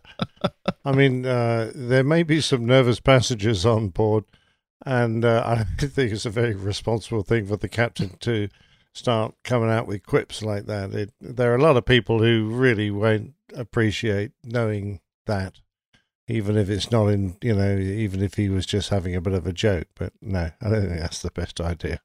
Yeah. But apparently it was something that uh, wasn't good for continuing the takeoff, and they did the right thing, apparently, by uh, aborting the takeoff. So, yeah, interesting stuff. But uh, yeah, I I, I only have a few resources to really look at to see you know what I can find for these things, and it just was not successful. So sorry, Brian. Um, let's see. Welcome back, Steph. Hi, good to be back. Yes. No, sorry, I had to take a, uh, quick uh, work-related Yeah. phone call there. Good. I apologize. Um, I should should have been able to get to it earlier in the day and was not able to due to busy schedules. So I understand. Yep. You know, we have lives and jobs and stuff that we have to do. That's why we're doing the show jobs, late. What, what are these job? Nick job doesn't have a job. No, your job is to be here. That's right. That's your job, The artwork and uh, yeah, we- we've given you a full time job. Okay. Uh, item two, um, Michael, uh, what's up with the closed window shades? Hi, Captain Jeff and APG crew. I've been on a trip from Sydney, Australia to Houston. Oh, by the way, before we do that, I just saw Houston and, and I want to congratulate the. Um, oh, that wasn't Houston. Uh, the No, they lost. The Washington Nationals for winning their, um, and winning the uh, the World Series. So sorry, those of you who are Houston. fans of the Houston Astros. Anyway, I probably shouldn't have mentioned it. I'll cut it out in post, probably. Probably not. Um, anyway, I've been on a trip from Sydney, Australia to Houston, New Orleans, Washington D.C., Boston, and now New York. I checked your schedules, and unfortunately, there were there were uh, no sync ups in destinations. Now, what's with the window shades in the U.S.? It's like being in a tomb, flying domestic over here. I agree. Um, in Australia, it's the law to have shades up during takeoff and landing. That rule seems to have disappeared over here. I was last over in Boston in 2015, and I'm pretty sure it was up all uh, all up at the time. I've been to China, India, and Singapore in the meantime, and they still have the rule. I get the heat issue during taxiing, but it makes sense for safety reasons to lift them up. Otherwise, may as well jump on a carnival ride and close your eyes. I've been flying standby, so I haven't had the luxury of choosing where I sit, and unfortunately, it seems to be in the middle or aisle. Yeah, that's why I think Steph always goes for the window, and I do too. Uh, Yeah. So we have you know control. that that uh, I mentioned I had I did fly standby twice this past weekend. The first time I got it was the very last seat on the plane available, and it was a window seat. And I was like, "Ooh, good luck there." Um, Well on the way back, not so lucky aisle seat, and the guy in uh, the window seat on my row had the shade closed most of the time during the middle of the day. Yeah, I, I had the shade closed as well. all the time. Uh, Up front? not during takeoff and landing, because in the UK uh, it's a requirement to have it open. But uh, no, in, in most of the cruise car, you know, you're up at 36,000 feet. The world is white and fluffy. It's blindingly bright. And unless you're going past something significant, you might as well watch a decent movie. Uh, the view's not very good out of those tiny little windows anyway. He's lost that love and feeling. I do too. I mean, I kind of well- lower it uh, a little bit, not completely. I, I usually have it cracked a So if the bit. sun is like Yeah. shining directly in my eyeball, I, I think any sane person is going to lower the window Yeah. shade at least a little bit so that you don't have the the sun blinding you. But um, no, actually, quite the opposite. Even if I'm watching a movie, unless there's a ton of glare and I can't see anything, I'd prefer to keep the window shade open. I was uh, on a uh, non-revenue flight up to uh, Baltimore uh, when I went up to the uh, Captain Cool's party, Mm-mm. and uh, I I had a window seat, and it was actually a window. You know, not one of those window seats that there's no window that there. doesn't have a window. and uh, and I had it open, and somewhere during the climb out, you know, shortly after takeoff, the person sitting next to me just reaches over with his arm and just and slams the window shade shut. Did you just look at him like I didn't even look at him. I just immediately, as soon as his hand went away, I went and I popped it all the way up. Right back I mean, up? that kind of irked me a little bit. I'm thinking, what are you doing? That's my window. Like you don't have control of the window shade. my you window. got if you're in the middle, you get both armrests. That's That's, how this works. You have armrests, I have window. Exactly. Person on the aisle has bathroom access. It's all kind of give and take here. And I must say that the way I reacted was probably a little bit.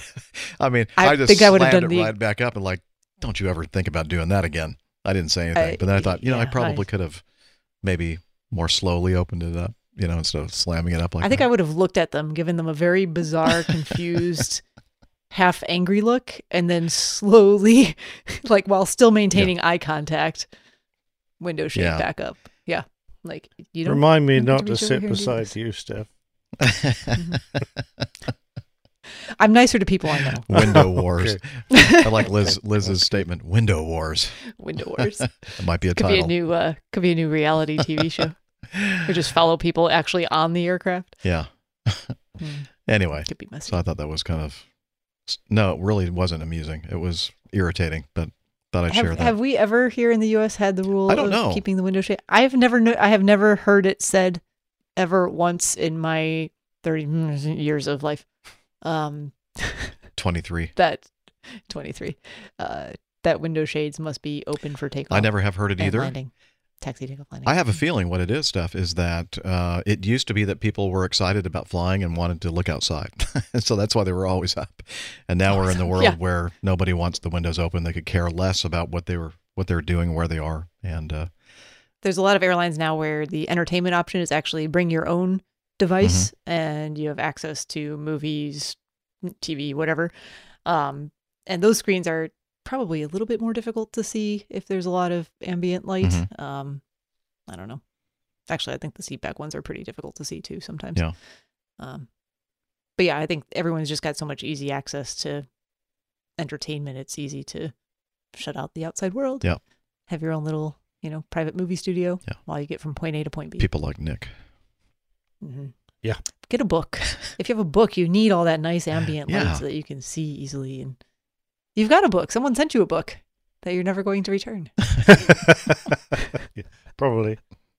I, I did warn him. Yes, Yes. you did. Yes, I, I actually uh, I didn't read the letter too well, and I started the first uh, chapter on uh, the great UFO mystery, and I did wonder what on earth he'd sent me. Then I read the letter, and it said ignore the first two chapters. Oh boy. Does it have to do with rods and cones? Partially.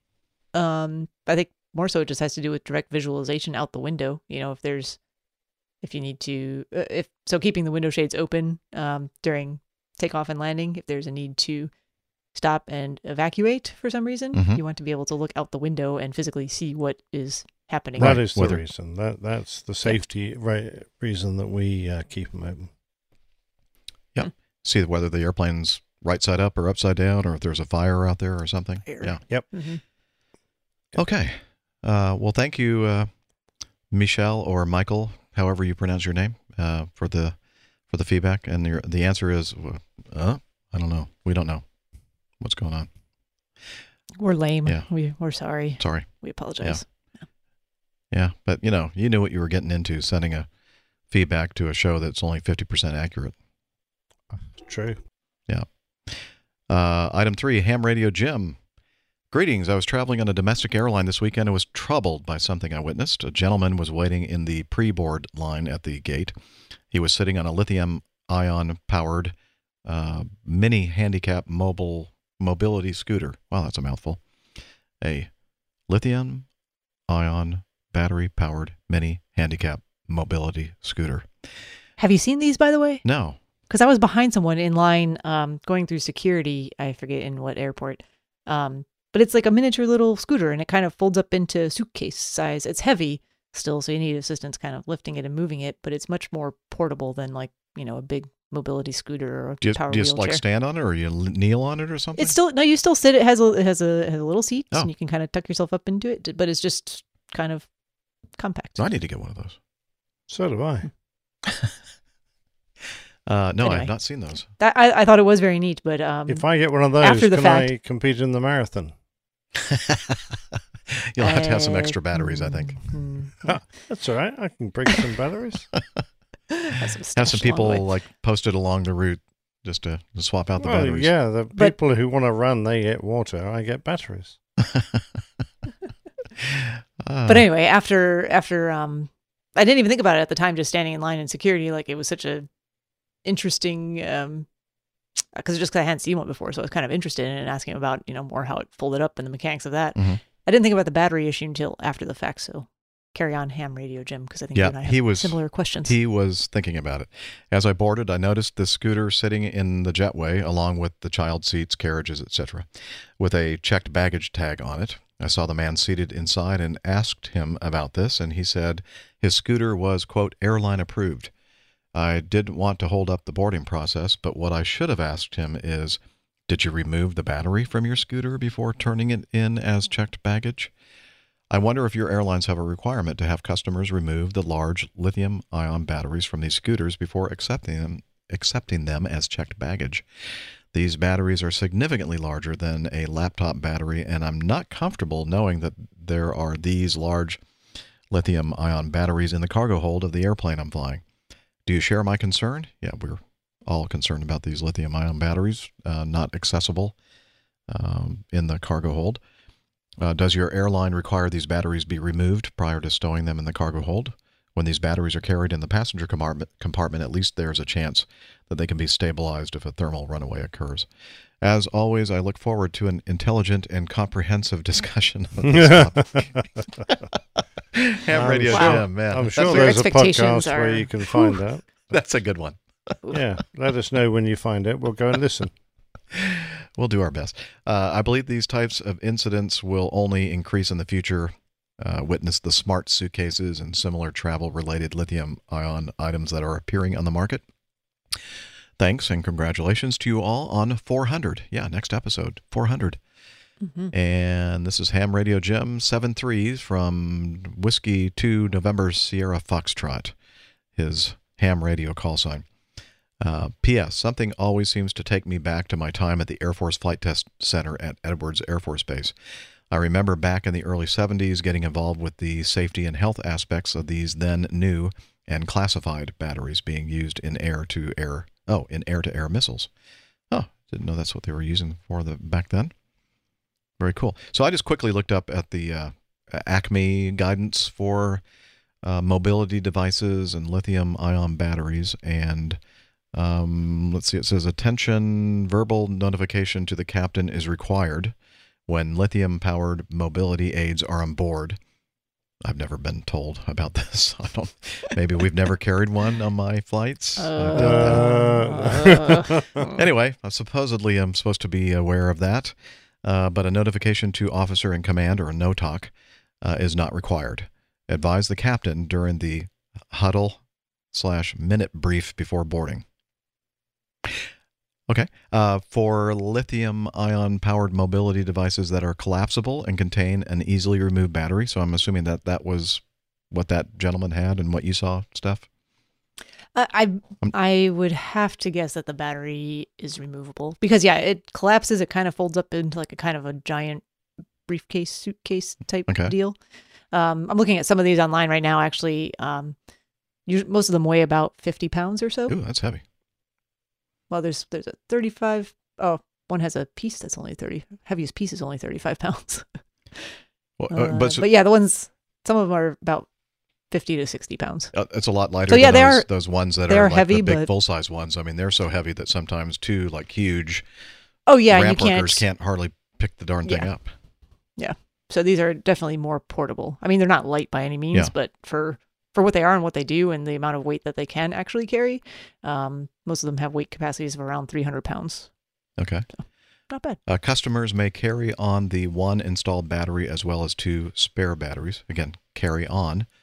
Mhm. Uh, each battery must be capable of less than 300 watt hours or contain less than 25 grams of lithium content, which is labeled on the battery.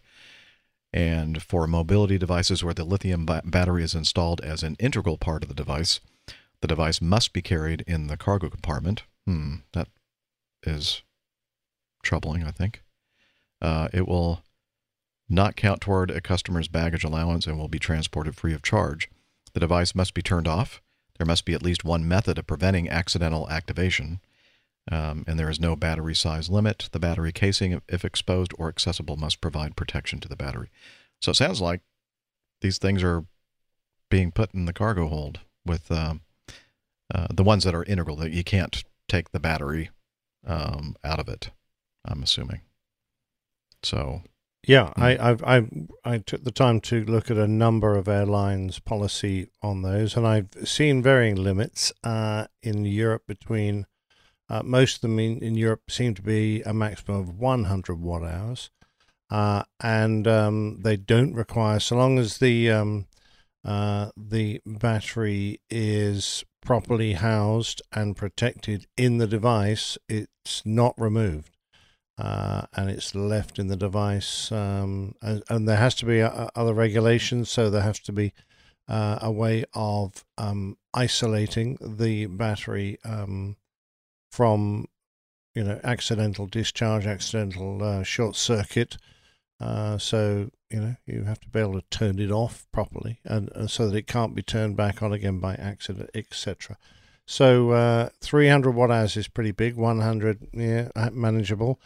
Uh, but um, you can also carry two in your hand luggage and bring them on board in the cabin, which I guess is a better idea. But I think the the problem we're meeting here, Jeff, is that these are uh, for people with a disability, and the, Mhm. the laws for disabilities at times are so strict that it rather puts the airline um, in a difficult position. So you can't deny them. Yeah. But uh, sometimes taking the battery out of these things is either impossible or presents a bigger risk than leaving it properly housed and cushioned and protected inside the device. Good point. So what's a person to do, huh? I think you just cross your fingers, don't you? Yep. Hope for the best. Mhm. Exactly. I mean, I, I'd, I'd love to know how many of these devices, which are used every day, they go trotting around, uh, you know, the, your uh, average mall or up and down the streets. How many of them have little bumps and crashes that actually ignite the battery? If there were some stats on this, it might make me feel a bit more comfortable, or not, as the case may be. Yeah, you really don't hear about it. Um, Nope. Haven't, No. haven't heard anything No. at all. Yeah. Hmm. Well, good question, uh, Ham Radio Jim. Thanks for sending in that feedback. Yeah, Kind uh, you you might want to buy yourself a decent car if you're not going to fly with any of these mobility scooters in your hold, because I'm afraid they're probably going to be there. So uh, Mhm. yeah, Have some advice for him. Get one of those really nice uh, Class A luxury motorhomes. Travel Uh, and that's stuff. good Ooh, idea. there you yeah, go. Yeah, There you go. Absolutely, absolutely. And then find someone to drive it for you, so you can sit in the back and drink beer. yeah. Yeah. or hide in the bathroom and not watch what's going that on on sounds the very familiar to me. Yeah, put the telly don't on. why. Yeah, absolutely. You have a fine time. Are we there yet? Are we there yet? Man, we had a we had a good time. I was just looking through some pictures today, and uh, yeah, that, that whole road trip was a was a blast. Oh, it was fun. Absolutely. Need to do that again sometime. Well, please. Yeah. Um, let's see. Item four. Ben. He's transiting, transitioning from helos to the airlines, and he has uh, some audio feedback, some short audio feedback for us. And let's take a listen. Hey, airline pilot guy community. This is Ben calling from Fort Rucker, Alabama, home of Army Aviation. I'm currently an Army Reserve helicopter pilot, and I've been listening to your show for about six months now. Really enjoy uh, all the great content you guys put out on a weekly basis. I'm transitioning to a career at a regional airline, and uh, hearing your conversations have been informative. It's one thing to hear about people complaining on online forums, and it's another to hear dialogue and talk on what the industry is really like.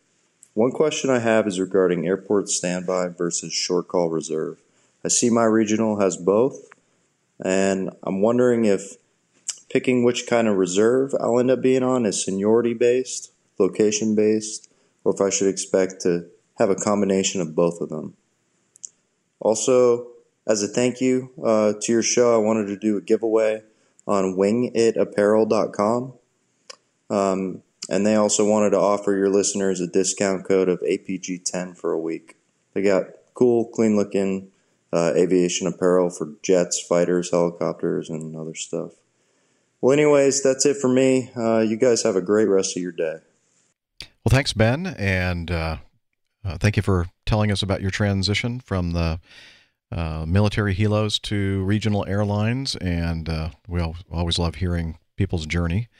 And uh, let's see the the question now. I'm not sure we're going to be able to give a definitive answer on this because I think it will vary depending on what airline that you end up flying for and uh, the types of reserves they have. Like at um, Acme, we don't even have the only time we have airport standby is I think when we were flying the um, the shuttle uh, service between Boston, New York, uh, LaGuardia, and um, Washington National, and I'm not even sure we'd do that still. We might, I don't know. Anyway, we uh, that was the only time I've ever, ever heard of the that kind of reserve where you actually go to the airport. But I knew the I do know that the regional airlines do have that, and maybe some of the majors as well. And uh, the short call reserve where you are not necessarily uh, needed to be stationed right at the airport, but you have a reasonable amount of time to uh, respond to a short call. And for us, it's generally within uh, within a two hour time frame.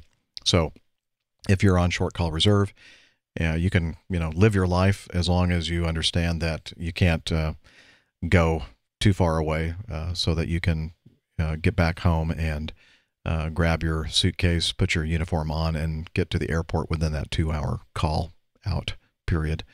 Um, and as I think, I suspect that with most airlines, again, I'm just guessing, it would be that third option where you probably get a combination of those things.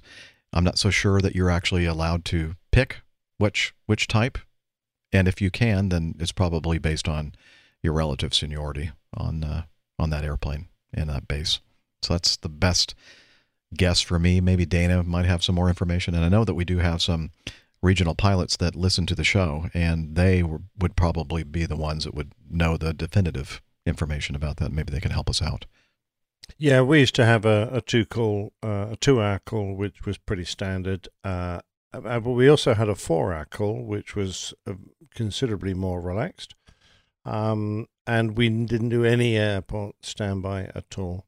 But the two hour call for most people was a bit of a problem because, you know, you can't really leave home if you're, you know, most of us were an hour or so away from the airport. You've really got to have a bag packed and be ready to jump in your car and go. And uh, some people, of course, uh, commuted. So they might be in another country, uh, or certainly the other end of this country, in which case they would frequently have to uh, fly down, um, position themselves in a bed and breakfast or somewhere on a motorway service station and sit in their cars uh, until their call period uh, was over and they could either go home or if they were called out, they would, uh, you know, just complete the end of their journey and go to work. So not ideal if you weren't close to the airport, sadly. Okay. Um, when I first started at Acme almost 31 years ago, we d- we didn't have. Um, I'm not even sure we had uh, cordless phones back then. I guess we probably did, but uh, if you wanted to, 31 years ago, you said? yeah, or maybe we had those Maybe. those phones that you know, like the the big uh, portable phones that are in like a big giant pack and had like a VCR Actually- battery. trying to think. It's 88. You're, Yeah. you're sort of in the beginning of the uh, the Yeah. big mobile phones, yeah. You're Right. Yeah. Yeah, I, there probably were. those those bag phones or whatever we called them. Mhm. Uh, but uh, I do remember when the actual, real, more portable phones started showing up, and uh, that was when I was a first officer on the on the TriStar in the in the mid to late '90s, I think. Uh, at least that's when it started becoming common to see people with them. Anyway, that's uh, the what the, my point was going to be that uh, when I first started and I was on reserve and short call, we had something, and this is for you youngsters out there, you millennials and stuff. Maybe you've I, I'm not even sure if you've heard of this device called a beeper. Oh, I'm familiar. Yeah, I'm sure you were or you are. I had one until like three years ago. Okay, and that's and and I had one of the original ones where it, all it did was beep. I mean, it And then you had to go to find a payphone. then you and, and so you only gave that. yeah, you had to go find a payphone, and then you call and then you only give that number out to certain people. And for me, it was like if somebody's paging my beeper, or beeping my pager or whatever you say, I, I knew it was uh, I knew that was the airline, and uh, so I knew who to call. Uh, Then it got a little bit more complicated or sophisticated, I guess, where it would actually, you know, I think wouldn't it like show the number that was calling you? or- So the most recent ones that I had, and like I said, I I had a beeper up until pager up until like three years ago. Um, and I think I actually still maybe have the option to have one unless we actually got rid of them for good. Um, for a while they were just it was in the phone number um to call back, so it actually would have all that information. And sometimes you could send like embedded like codes with number numeric numbers and things. Yeah. Um, but the most recent ones you can send like several lines of text, like a, almost like a tweet, you know, like 180 characters, 200 characters or something. So you can give a brief bit of information. Wow, fancy. Yeah, I know. just like having a phone. Not Although sometimes you got some some kind of funny pages too because you had to be kind of brief, so they would sound kind of Twitter esque. Mhm. It's like patient, emesis, eggs, Zofran given. How do you uh, how do you Okay, shorten thanks. deceased? Oh, that's that would be a phone call for sure. Well, uh, Yeah, you wouldn't want to beep somebody on that. well, that'd be that'd be an overhead page, probably not a pager page. Yeah. Anyway, see where technology has come. Where it really is a different world. Uh, I mean, you're constantly connected if you want to be with anybody in the world. I think I'm going to go back. This has nothing to do with anything aviation related, but I like um, Bill Murray's style. Doesn't he just have an 800 phone number with it connected to an answering machine? Nice. So if you want to get in touch with him, you have to call the number, leave a voice, leave a message, And so, and then he might get back to you. does he not, not. really have a like a cell phone or anything like that? This is the rumor. Oh, really? This is what I what I hear. He's uh, OTG, Mhm. off the grid. off the grid. Yeah. A lot of people are kind of doing that these days. Uh, Sounds kind of refreshing. It does really. Okay. Um, yeah. Oh, and uh, thank you, Ben, for the uh, Wing It apparel. Uh, checked out their website, wingitapparel.com. That's Wing IT Apparel, A P P A R E L, for those of you who do not know how to spell apparel. And uh, the discount code APG10, he says it's good for a week. Now, he sent this on the 28th of October, and that's beyond a week from the time he sent us the feedback. So I'm not sure if that code is going to work, but you should. Sorry, Ben. Huh? I said sorry, Ben. Yeah, sorry, But there's Ben. still cool stuff. I'm actually looking at the website. Yeah, it right looks now. uh, there's some pretty Mm-hmm. neat stuff. Uh, so go buy some stuff from them anyway, and then try the APG code, and if not, uh, maybe they'll extend it for another week or so. So anyway, um, that's all we have from Ben, and let's move on to this is an interesting one. Texas Charlie, item five. Howdy all. Hope everyone's having a blue sky day. Attached are a list of questions one might expect during an airline pilot interview. If you don't mind, pick the question that you think would be most entertaining for us mere mortals, or most embarrassing for you, and answer it as honestly as discretion allows. Hmm. I'm not sure I want to participate in this. Uh, adios. I haven't read the questions yet. Yeah. Okay. Well, we're going to do that right now. Adios and cold brews and neat bourbons for all. I guess that one's for for our good friend Captain Danny and the neat bourbons. Um, the idol, uh, the, the the idol, the title of this article, fifteen HR questions. Uh, Steph, you should probably ask these questions. I should, and I think I need to uh, pick questions for Oh no. Jeff and Nick. Okay, we'll try. that. really? Uh, Fifteen Oh, hang on a HR questions to expect during your airline interview. Hmm So you want me to read this here briefly? Sure. We'll say interviewers aren't simply looking to test your aviation knowledge. They want to know or want to see how you'll handle real life complex scenarios that you'll face as a brand new first officer.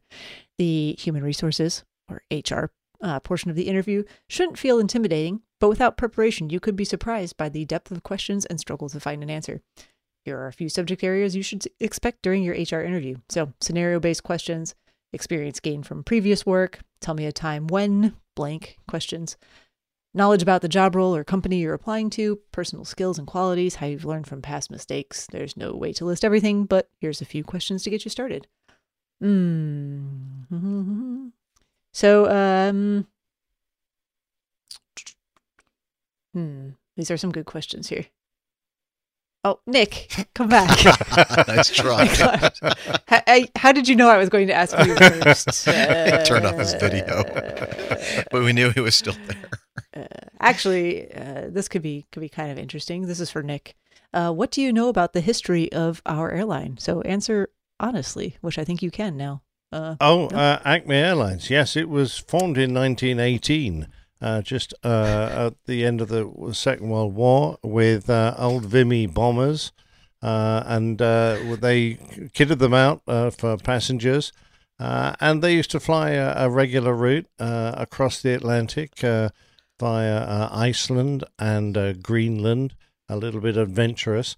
Um, they then moved on to DC 2s, uh, which they proliferated around America. Uh, and um, shortly after the DC 2 came the Mad Dog. And uh, of course, that's been the most modern aeroplane that the company's ever been able to afford. So, since then, since that was probably about 1925, um, we've been flying Mad Dogs. Uh, and uh, because no one else wants them, we had lots of them. It was great. We had more Mad Dogs than we knew what to do with. So we flew them everywhere, all around the United States, with our fully manual controls, uh, very trustworthy. And eventually, uh, of course, we got fly by wire. So we replaced the bits of old rope with steel cables. the wires were much better than the old ropes. So we've found those uh, really, really very good indeed. So uh, we've polished up the inside of the airplane, so it looks pretty good now. But quite honestly, uh, when you look at the outside, it's about as ratty as it was when we first got them. Uh, but they, they they fly most of the time, so we're very pleased with them. Uh, it's a great company to work for, that's for sure. Wow, I was that was pretty accurate. a- we- yeah, that was very accurate for Acme. I was thinking maybe we get a little, little insight into um, the real Acme Red, but that's okay. That was good. I like that. I like uh, 1918, right after World War II. no, he said. Oh, uh, one. Sorry. Yeah. He did Oh, say- he did say World yeah. War II. I think he. Oh yeah, well that's fifty percent. I didn't want to make it too accurate. And I, I found the perfect question for Oh, no. for our most Mm. passive aggressive Oh, boy. favorite captain. Um, you have to pretend you're not the captain here, though. So you're applying Okay. for a new job. Oh, no. So your captain and the lead flight attendant, Jeff, are uh, getting aren't getting along, and it's becoming difficult to function as a crew. What would you do? Um, I'd probably um, use Twitter and Facebook uh, to uh, uh, tell everybody what's going on and just have fun with that. That sounds about right. and ignore the actual situation yeah, happening. because just uh, passive yeah, aggressively. passive aggressive. I don't. I don't want to be in any kind of a situation where uh, you know you could have a Mm. confrontational uh, episode or Mhm. yeah, don't like confrontation. I, I've got one for uh, HR. Okay. Okay, so you're accompanying and observing a crew uh, during one of their normal flights. When they land at their destination, the crew meet in the bar. The captain comes down wearing a red cocktail dress and in full makeup. He's a man. What do you do? The captain. Com- uh, you said the captain is a he. Yes. Yes. You know, I don't think there's anything to do. I, think they're they're perfectly allowed. I don't see that question in here on my on my question list. you know, I was I was scrolling as well, which is why I was half listening to what Nick was saying. So and, um, the scenario again: the captain comes down in a red dress, In a um, red cocktail dress dress, and and, full fully makeup. made up. What do you do? Mm-hmm. you you order them a drink. Yeah, very good. That would be my answer. Are his um, pocketbook his and his shoes matching? purse. Yeah, Yeah. They're, they're good. Good question. Handbag, we call them. handbag, whatever. Liz is absolutely sure what correct. I might is. I might ask for makeup tips because Ah, I'm, I'm not that good at that myself. Yeah. Mhm. Your makeup looks fabulous. Please tell me how I can apply. I'd uh, I'd I just uh, like slip my room key over and say, "Hey, you look pretty good." Right. Clearly, time- none of us are hireable material, Time to move so it's amazing that we all have jobs or had jobs. I love uh, number 12. After a long ground delay, you receive your takeoff clearance. As you line up, the fuel drops a few pounds below minimum takeoff fuel. You let the captain know, and he says, It's just 20 pounds of gas, and continues, What would you do? a few drops. I go, that, that sounds like me. That's just 20 pounds of gas. Come on, let's go.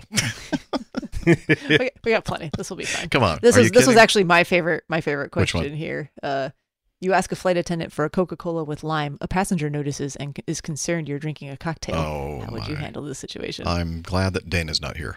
yeah, I I think Yeah, we he'd know get out that his answer would be. baseball bat knowing Dana.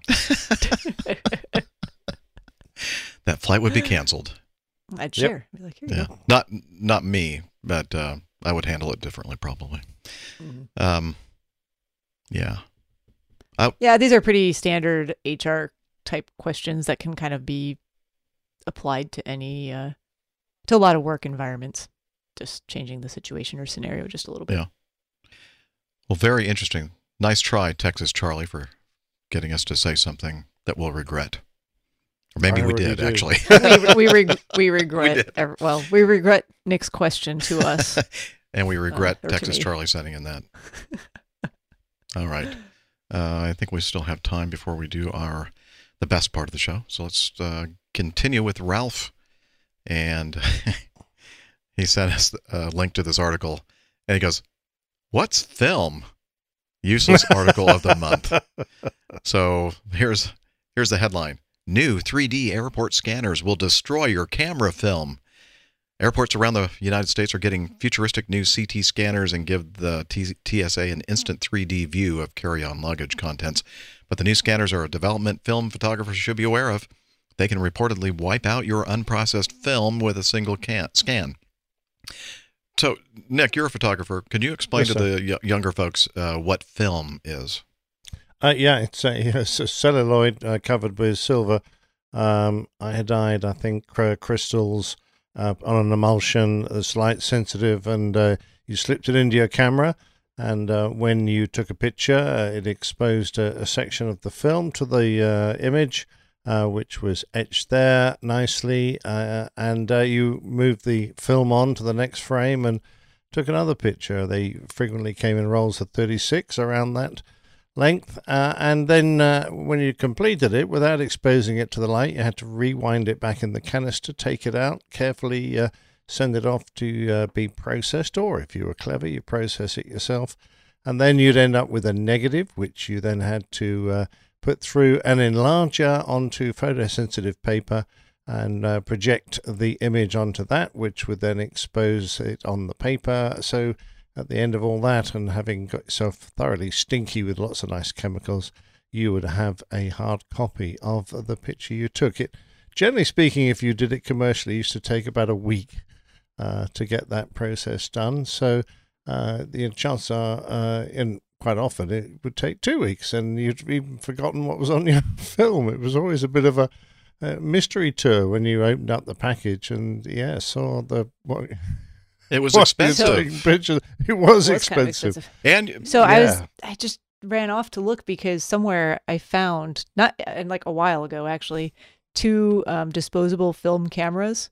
Oh, yeah. From- well, they, they, they I definitely have no idea what's on them, and they weren't even com- like I Ah. hadn't even finished the roll on a couple of you them. can still get them done. You can I still. know, and I don't you know where I. Well, there's plenty of need places. to take them in, but now I've misplaced them again. I'm sure I'll find them in another decade, and then I'll really be. Well, don't There- take 'em- don't put them through these new 3D airport scanners. I No. wasn't. Yeah, I, There is quite a resurgence of uh, the use of film. If you go and B&H Photo in uh, New York, you'll see a whole section there just on uh, film photography. Uh, pardon me, a lot of photographic schools still uh, teach uh, the use of film uh, in the initial cl- classes. And there are a lot of very high class wedding photographers who specialize in photographing your wedding in traditional film because it's a bit like someone listening to an analog uh, record, you know, an old uh, vinyl record. You do get a different quality uh, Mhm. with a, a proper film than you uh, do with digital. Uh, and you can't even you can't really replicate that. And a properly uh, taken uh, wet film um, image is really quite delightful. Uh, so if you had just spent many thousands of pounds on photographing uh, a wedding, you wouldn't really want to fly back to your studio and take the risk of having all your film wrecked. So from that point of view, for professional photographers or keen amateurs, it would be interesting to know. I used to carry a lead bag to uh, keep my unexposed and exposed film in when I went through airports. Um, but uh, these uh, scanners are so high powered, they, they're designed to penetrate really dense metals like lead to see what's in your bag to make sure you're not se- secreting something that you shouldn't. So that won't Secreting? even work. Secreting? I think of uh, things like leaking out or oozing out of your skin Uh, or something. You're hiding something there you shouldn't. So um, yeah. So don't you? If you've got film, you have to you'd have to declare it and have it have it sort of looked at in your hand. I don't know how they uh, would inspect it. They yeah. Hmm. So it that must be, a be so. That must be so stressful for a photographer just to use film. I wonder if they use like digital backup at the same time when they're doing the wedding photographs, just in Well, I case. think if you're a professional, uh, it's not really a problem. You know, you're Yeah. pretty confident of your settings, and uh, uh, you're usually pretty good at your job. Uh, if someone was learning the thing and you know using wet film, you could do go make a lot of mistakes. There's no going back and checking until it's too late. Uh, and Micah and I have the same. I, I was going to say the same little joke. Uh, I I use a lead bag when I take my baths to keep my eggs from cooking. Okay. Um, Oh, my. Yeah, and it, they came in rolls of 20 and 36, I think. And the thing about that is that when you were taking pictures, you really had to think about the fact that you had a limited number on that roll of film, or if you had a disposable camera like Steph's talking about. It's like it, digital cameras, I mean, take thousands of, of, uh, of photographs because, Okay. you know, if, they, if they're not any good, you just delete them, you know. But I've got 46,423 photos on my phone. Wow. That have pretty much all been taken with my phone. that's a lot of photographs. Mhm. Man. The problem is I never delete anything. Yeah. All right. Well, Anyway. yeah. Thank you for that very useful information, uh, Ralph. I think he agrees with us. It's pretty useless, but I guess it's uh, it applies to some people that are still shooting film. Um, let's see. I guess we have time for number seven. Uh, Texas Anlashock writes in. I wasn't expecting to write in again so quickly, but I saw something that I thought I'd share. I was sitting down to breakfast in my hotel in Beaufort, Georgia this morning when I noticed a woman ahead of me reading USA Today, which had something about the 737 MAX in it. When she was done, she let me see it, and it turned out to be a full page item from Boeing itself, dated October 25th. It started off with apologies and condolences for those lost in the crash- crashes, of which we are approaching the anniversary of Lion Air 610, uh, before going into what they refer to as a progress report on the MAX. They gave a brief rundown on the solutions they have implemented to prevent such situations from happening again. They refer to feedback they have gotten from their partners and given an affirmation of their commitment to innovation and safety. I wasn't able to find an online version, so this might just be a print only thing. USA Today is not on my usual reading list, so it was purely by chance that I saw this. I don't know if there have been any other such pieces in the paper prior to this, or if there are any other periodicals. As we are wont to do, I find myself wondering what this means for Boeing and the MAX. Is this just something to commemorate the day of a tragic event? Or could this be the first step in a reach out campaign to regain the public's trust and favor prior to returning the fleet to service? What do you think? Anyway, always looking forward to the next show. This is the Texas and LaShock signing off. What do you think? I think I think even just putting Boeing aside, when you have a reputation or trust issue that's developed, um, I think it takes a lot of work to kind of restore um, good faith, and that includes putting out very transparent information as to what's being done to remedy whatever the situation was. And I do think um, uh, certainly Boeing has quite a challenge in this this regard. Um, so uh, I think it's probably a little bit of both. You'd like to think that even if there wasn't something that they needed to do just to regain trust and favor, that they would do something to um, commemorate and remember tragic events that have occurred. But I think it's also a little bit or a lot of the latter in terms of trying to rebuild trust and favor because um, you know they have a, a product that people are going to be using presumably at some point again in the future, and they need to let people know pretty transparently and honestly as possible what they've done to um, make sure that those tragic events don't happen again.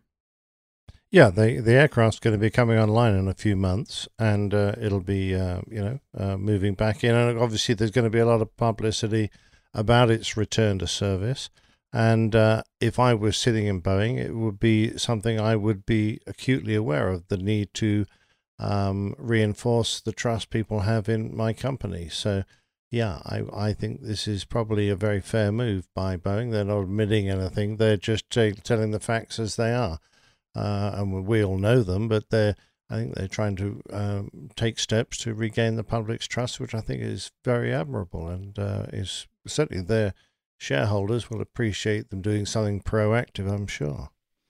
And was it? I don't know about the uh, time time frame here, but uh, was that right before the congressional hearings when the CEO was being grilled by uh, Mm, Congress? I think probably right around the same time or Yeah. just before. Yes. Oh, well, that might have been about a co- yes, that might have been a Mhm. reason for it as well. Yes. yeah, to kind of just uh, kind of get something out there positively, you know, in a Yeah. positive vein before Sure, sure. being grilled, and uh, the the news coverage is very negative uh, here, and uh, a Mhm. lot of showboating from uh, a lot of the politicians. That's a big surprise.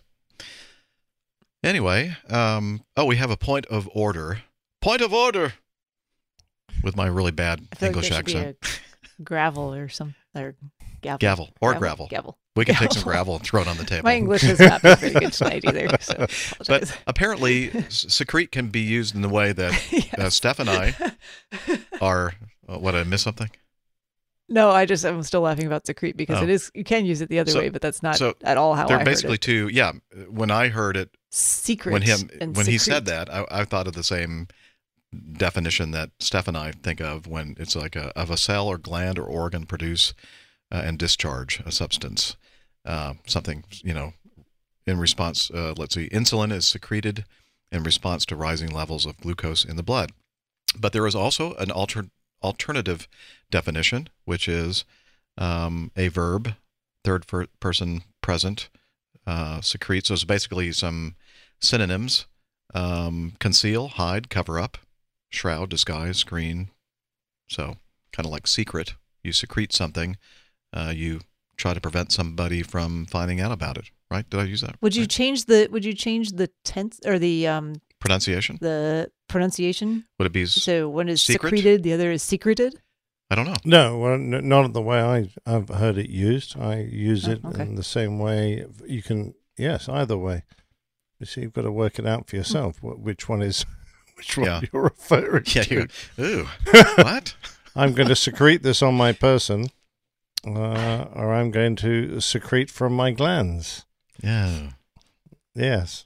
Okay. That's nasty. Awkward. Yeah, very awkward, yes. And embarrassing. okay. Um, so I, I think it might have something to do with also the um, the difference between um, American English and uh, British English, perhaps. Mm. You know, Well, it is an old English term, so Ah, uh, there you it should have been around before uh, you guys um, set off on your own. So how rude of us. Doesn't mean we kept it. yeah, before you started marmalizing our language. That's okay. Liz Liz backs you up, Nick. we, we love you too, man. That was very good, thank you. I, I was I was secure in my use, my knowledge. Yes, you were. okay, well, on that note, I think it's now time for the best part of the show, which is a secretion from the old pilot. he calls it plane tales. and here we go. Enjoy. The old pilot's plane tales. God help all of us.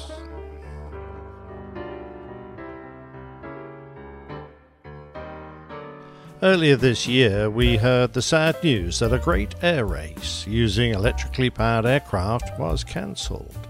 Although 30 teams had entered to compete, the organisers were unable to secure safe passage through the countries en route. A sad state of affairs when this second great air race was left with nowhere to go. The second, I hear you ask? I wonder, dear old pilot, what was the first? Well, sit back and I'll tell you. The year was 1919, and the world was just settling down following the armistice after the First World War. The Prime Minister of Australia, Billy Hughes, was attending the Paris Peace Conference, and he had experienced flying for the first time. Much enamoured by the event, he imagined what benefits could be derived from regular flights from the mother country to Australia and back, carrying passengers, goods, airmail, and such. He cabled his government.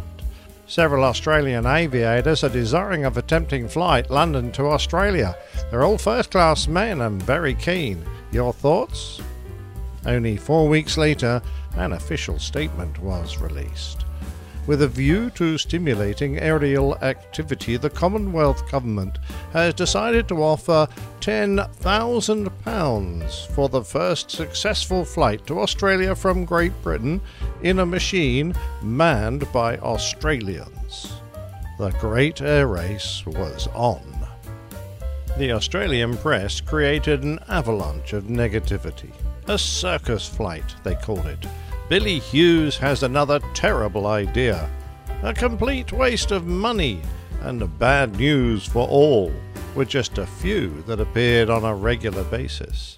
Overall, it was the opinion of most scribes that no aircraft was capable of a flight halfway across the globe in less than 30 days and over a distance of 11,000 miles, that's 18,000 kilometers, when the world record was less than a third of that. Impossible, impossible, impossible. However, within five months, six groups of Australian war veterans had paid their £100 entry fee and signed up to have a go. As for the route to be followed, the press described it thus The Air Ministry route number one to India, then onwards. The start will be made from Hounslow, and the machines will then fly across France down to Pisa, from then to Capua and Taranto, from which later place the machines will make for Valona in Albania and proceed down across Greece and hence to Cairo, then to Damascus and Baghdad, and onwards to Karachi, Delhi, Calcutta, Rangoon, and Singapore, at which latter place there is a control from Singapore to Batavia and along the Dutch East Indian Islands to Timor, and then the last stage across to Port Darwin, Australia. The journey was considered one full of dangers, and the pilot who makes it may well, it was written, be proud of his achievement. It was at 11:44 on October the 21st that the first took off, flying a Sopwith Wallaby, a large single-engine biplane designed specifically to compete in the race, was Captain George Matthews, with Sergeant Thomas Kay as his mechanic. The aircraft was powered by a Rolls-Royce Eagle 8 engine and closely resembled the earlier Sopwith Atlantic, but they had dispensed with the passenger accommodation and much of its emergency gear. They received a message from the Australian Prime Minister who wanted to wish you and Sergeant Kay every success in your adventure. Plug on day to day, doing your best, but do nothing foolhardy. The Wallaby was well fitted out with instruments and described thus. Beside the usual engine one, the compasses, and the airspeed meter, there is a turn meter, which, by recording the difference of air pressure on the two wingtips, tells the pilot if he's keeping on a straight course when he's in a mist. There is a flow meter recording the rate of consumption of petrol, which works out at about 15 gallons an hour. A spirit level for sideways motion, and an inclinometer for measuring the angle fore and aft, as well as an azimuth mirror for checking the compass by readings from the heavenly bodies on a system patented by Captain Matthews himself. The window below the pilot, too, is marked in degrees so that he can observe the direction of drift. There is a wheel at the side for altering the angle of the empennage in flight. The modern pilot, especially if he is also the navigator, has plenty to attend to. After their departure from Hounslow, they were obliged to descend near Cologne, it was reported that some speculation as to the reasons for landing there has been occupying the minds of many interested in the flight. We are informed that the machine and engine are both quite all right, and that what caused the descent was exceptionally bad weather. Continuous bad weather kept the Wallaby at Cologne until November the 2nd. They next arrived in Belgrade, Yugoslavia, which was in a state of turmoil due to post war devastation. Local policemen thought Matthews and Kay were Bolsheviks and arrested them, confiscating their passports. The men were held in captivity for four days before being allowed to continue on to Constantinople, a journey delayed by a lack of petrol and then an oil shortage. On landing, they noticed a leak in the water jacket, which they ingeniously filled with Wrigley's chewing gum. Once moistened, the chewing gum became pliable, and when mixed with asbestos and secured by copper wire, it became the perfect filler. Despite harsh weather conditions and more technical malfunctions, their journey proceeded relatively smoothly until they arrived overhead Bali, only a thousand miles short of their prize.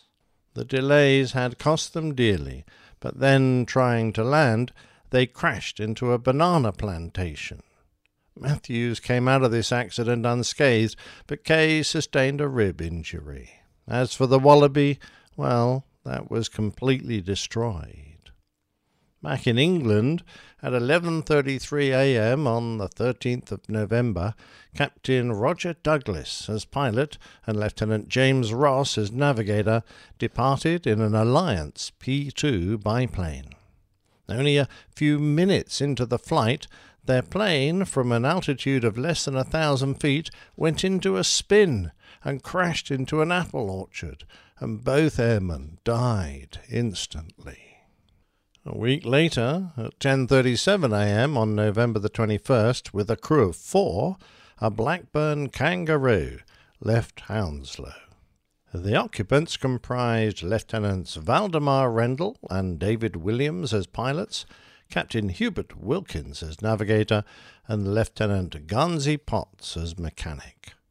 After 18 comparatively uneventful days of flying, on December the 8th, they crash landed at Suda Bay in Crete, damaging their engine to such an extent that they were forced to withdraw from the race. A little late to the game, at 9:34 a.m. on December the 4th, a single-engined Martinsyde Type A, piloted by Captain Cedric Howell with Lieutenant George Fraser as navigator, lifted off from Hounslow. During his World War I service, Howell was credited with having destroyed 32 enemy aircraft and was considered an extremely gifted pilot. Approaching Corfu in Greece, due to heavy cloud and mist, he misjudged his bearings, and the aircraft sadly crashed into the ocean just short of land. The wreckage and Howell's dead body were eventually recovered, but Fraser was never found. The fifth entrant, an Airco DH 9, piloted by Lieutenant Ray Parer and Lieutenant John McIntosh, didn't depart London until January the 20th, 1920, and so they were ineligible for the prize, but we'll hear more of them later. The final entrant was Captain Ross Smith and his brother Lieutenant Keith Smith, with Sergeants Wally Shiers and James Bennett. Ross was the pilot and Keith was the navigator, whilst Wally and James their mechanics. Ross Smith had served with distinction during the war as part of No. 1 Squadron Australian Flying Corps. He had been twice decorated with the Military Cross and three times with the Distinguished Flying Cross. Their aircraft was the Vickers Vimy, a twin engine biplane designed as a heavy bomber at the end of the Great War, but too late to be used in action. It had leapt to fame earlier in the year when Alcock and Brown flew it across the Atlantic, becoming the first across this great ocean by air. Powered by Rolls Royce Eagle 8 water cooled V12 engines, it was the most advanced aircraft of its type. However, it still had an open cockpit, so Ross was going to have to fly halfway around the world whilst exposed to the elements. Prior to takeoff, their World War I biplane had been painted on the wings and fuselage with the registered letterings Golf Echo Alpha Oscar Uniform, which was a recent requirement for all international aircraft. Ross Smith quipped that what this really stood for was God help all of us. When they finally departed on this epic adventure, Keith Smith wrote, Climbed over Hounslow for ten minutes getting height, meanwhile realizing weather conditions were not very nice. Ross picked up his course and we were really started. General conditions became worse, and for the first hour we saw no recognizable landmarks. The story his diary tells is incredible. Over Abbeville, they found a line of dark, heavy storms which they tried to fly beneath, but the snow was too thick and their pitot tube got choked. On the fifth attempt, they managed to climb clear of the weather, but then had to navigate just by compass, and the temperature was freezing, their thermometer showing 25 degrees of frost. Heavy cloud, rain squalls, snowstorms, and blinding, unbearable heat were to be their constant companions throughout the duration of their journey. Landing at various airfields, racecourses, and open fields along the route also presented problems, but taking off was often a bigger challenge. On several occasions, the ground was so heavy and the planes so saturated in mud and slush that they were lucky to get airborne at all. Together with his brother and their two mechanics, who were constantly patching up the aircraft, they remained on course throughout their journey despite nine additional unscheduled stops that they had to make. Their accommodation was often rudimentary, which made sleep difficult, and they had to refuel and maintain their machine themselves, often lugging big barrels of petrol up to the high fuel tanks. Flying the aircraft in the open, Ross Smith struggled with the constant changing weather. To reduce weight, they decided not to carry any radio equipment, and so they had no way of anticipating weather ahead, and using only a handheld compass to guide them, they were often flying blind. As detailed flight maps of the route were not available at the time, Ross and Keith Smith used whatever they could find, often basic hydrographical maps, which were more suited to ocean navigation than flight.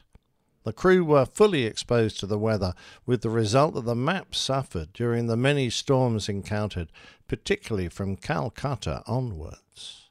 As they progressed, Keith kept track of the days. Bangalore, 20th day. Singapore, 22nd day. They had planned to arrive in Darwin on the 29th day, just one day in hand. But in Surabaya they were bogged down in deep mud and were stuck. In desperation, they persuaded the locals to dismantle their homes and use the woven rattan walls to make a runway, and at last they were off again. On the final and most dangerous leg over the water, 180 miles off the coast of Port Darwin, they sighted HMAS Sydney, a tiny speck in the Timor Sea below them. The ship was positioned to guide them towards Port Darwin, but the men were perfectly on course. Proof of wonderfully accurate navigation on the part of the aviators, according to Captain H. Haley of HMAS Sydney. The brothers, who had no radio on board, decided to drop a message in a bottle to the captain below to let him know that all was going well. Using string and a hastily made parachute, they dropped the bottle, which landed in the sea near the ship. It read, The air, 10 12 19, Vickers Vimy. The commander, HMAS. Very glad to see you. Many thanks for looking after us. Going strong. Keith Smith, Ross Smith, Sergeant J. Bennett, Sergeant W. H. Shiers. Their arrival in Darwin was reported in newspapers around the world. Flying high and strong, the Vickers Vimy, manned by Captain Ross Smith and his companions, crossed the coast of Australia at 3:20 p.m. on Wednesday. Less than half an hour later, it had landed on Australian soil at the Fanny Bay Aerodrome. The weather was fine, and the scene presented as the gallant airman came safely to earth was very picturesque. Practically the whole of the population of Darwin and the surrounding districts were assembled to witness the great event. Captain Smith and his companions were cordially welcomed, but not before the crew had taken time to fill out the required quarantine and customs reports. Hundreds of cable, wireless, and telegraphic messages of congratulations on the accomplishment of their great feat awaited them, including the one from the Prime Minister of Australia. We offer our heartiest congratulations to you and your companions on winning the greatest race in the history of the world and on the skill, gallantry, and endurance you have all shown. We are particularly proud to feel that the first to fly from England to Australia is an Australian. On the 27th of February 1920, Ross Smith received the prize of £10,000 on behalf of himself and his crew. The Vickers Vimy was then flown to Adelaide and is now on display at Adelaide Airport. Ross and Keith Smith were awarded knighthoods by King George V. Mechanics Wally Shiers and James Bennett received Air Force promotions. It was only two years later that tragedy struck. Sir Ross Smith and James Bennett died testing a Vickers Viking amphibian aircraft which crashed in Byfleet soon after taking off from Brooklands Aerodrome. By coincidence, the same aircraft type also killed John Alcock, who I mentioned earlier, the first pilot to fly across the Atlantic. Smith received a state funeral and is buried in Adelaide. But what of the DH 9 that left England too late to compete? Well, the aircraft finally completed the flight, the first by a single engine machine, in an epic 206 days, earning Lieutenant Ray Parer the sobriquet Battling Ray. Although late and well outside the time limit, the crew were awarded a consolation prize of £1,000. The DH 9 has been restored and can be seen on display at the Australian War Memorial in Canberra.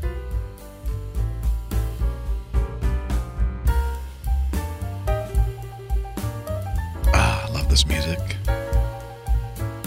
Mhm. Sit there and drink some nice cocktails. If you enjoyed this story, well, We did. do me a favour, will you, and leave me a review. Decent one, mind What a great story. Now, how long does it take to sail from England to Australia? I don't know, four or five days. I would have thought if you didn't, uh, if you didn't stop. But uh, Well, it's got to be longer than that. I don't. Yeah, I, But it was like I- 200, 200 some odd days is- it took these folks to do it in the Vickers Vimy?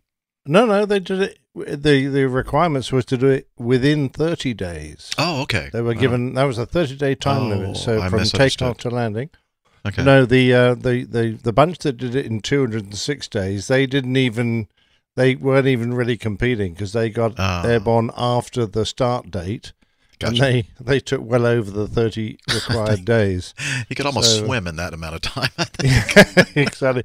But I mean, the, I think their adventures were long and complicated. But the the boys in the Vimy, uh, they had it all tied down, and they. I mean, I I didn't have time to go into all the preparations the teams had to make to pre-position fuel and uh, survey landing sites and all that kind of stuff that had to be done.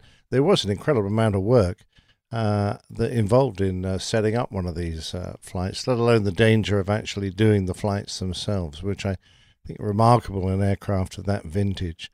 I, I did rather love the um, description of the instruments in uh, uh, one of those That aircraft. Yeah, I know. I was scratching my head trying to work out what this one with two probes, one on each Yeah, wing differential tip, between the left and the right wingtip. And oh god, wow, really? How's that work? yeah, I. I guess it worked okay. Uh, yeah, absolutely. I was amazed Yeah. that they were able to convince the, um, the the people of the village in Surabaya or whatever to dismantle their houses so they could ma- use it yes, for a I runway. know. I, I guess the Uh, we're gonna need this space here. yeah, yes, we're just gonna just pull your your thatched house apart and Yeah. use it. Uh, yeah, but I guess they were quite persuasive, and uh, they were probably a bit gobsmacked that an airplane landed there in the first place, since uh, they they, did, they probably hadn't seen uh, one before, or many before. Uh, Well, they brilliant. probably thought they were some kind of gods or something. You know. Well, yeah, yeah, the old cargo gods. Uh, we uh, Yeah. we've discussed that before. Very interesting. But I, I love the ideas that they uh, they wanted Australian uh, pilots to uh, or Australian crews to uh, man these aircraft, which I think was brilliant. And ten thousand pounds back in those days would have been a reasonable sum of money. But I mean, considering the longest flight was not even a third of that distance, to set off and try and go exceed that world record by so much, I think was pretty brave. That is amazing. It really is.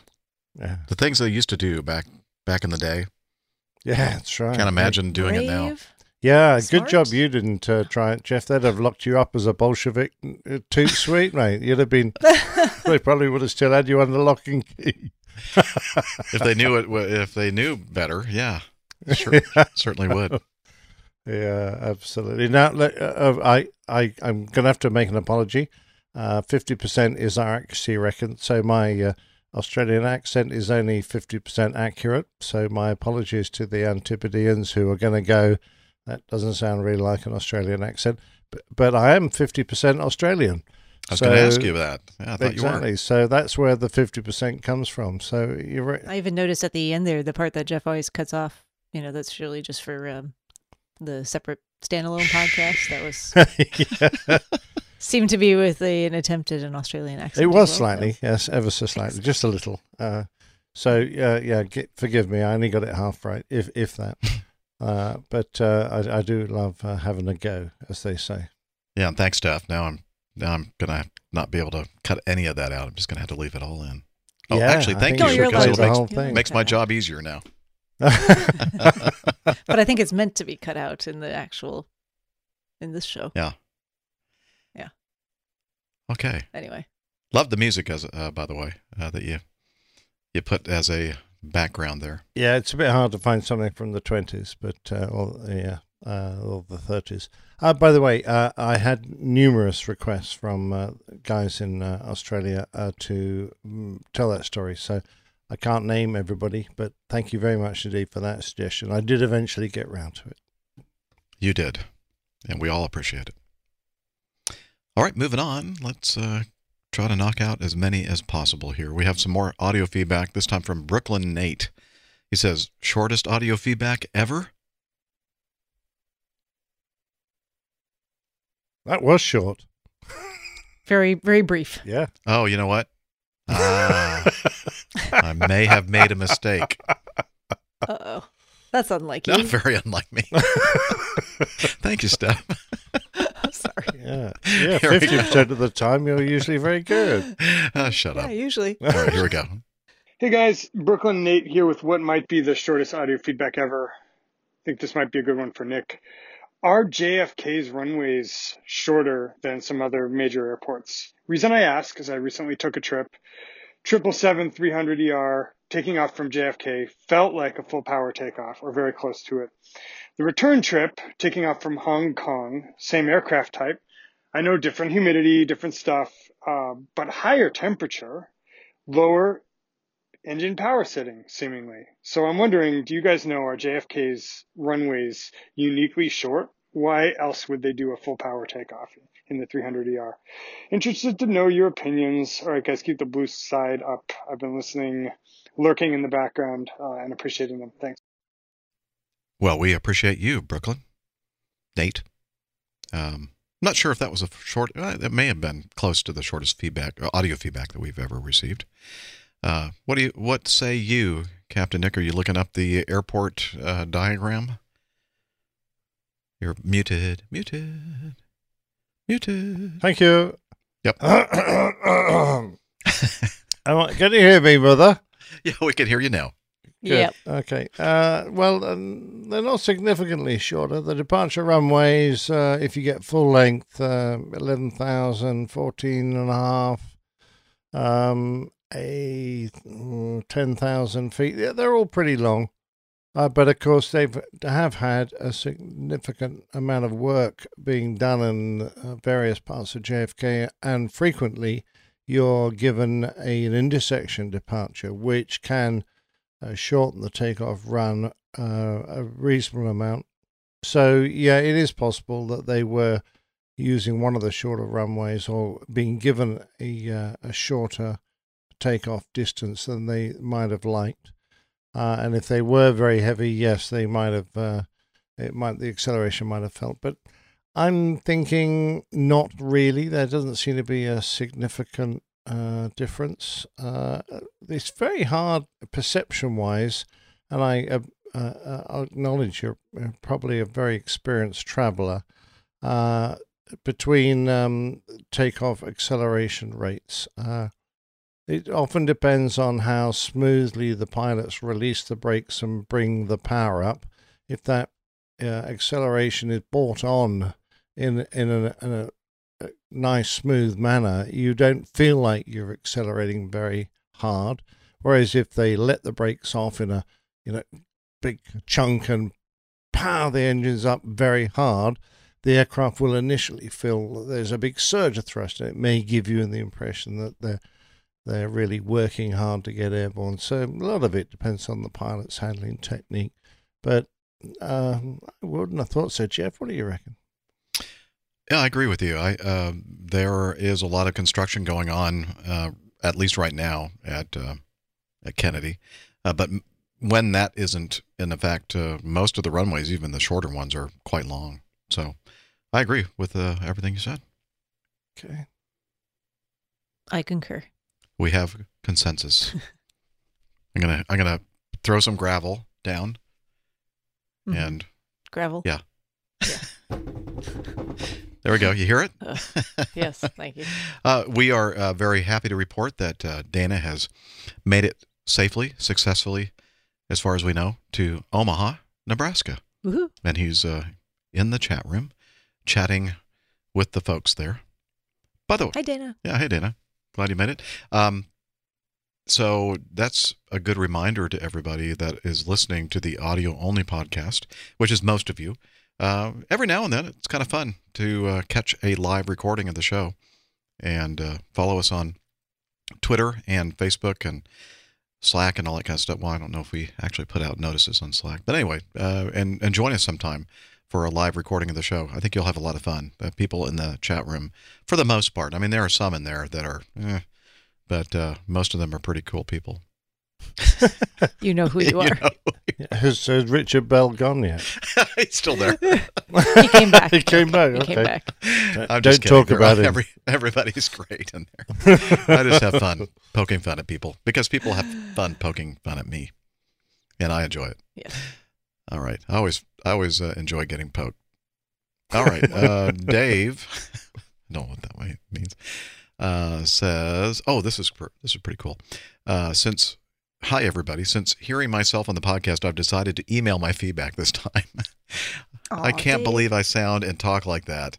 I know we couldn't either, actually. No, I'm just kidding. I, I think we all experience that. You hear your own voice and you go, "Oh, that's not my voice. That's not the way I, hear my I voice." definitely don't sound like that. But after a while, I mean, isn't it true stuff? After a while, you kind of go, "Okay, I'm used to this. This is the way I sound." Yeah, that is actually how I sound. Yeah. So it's fine.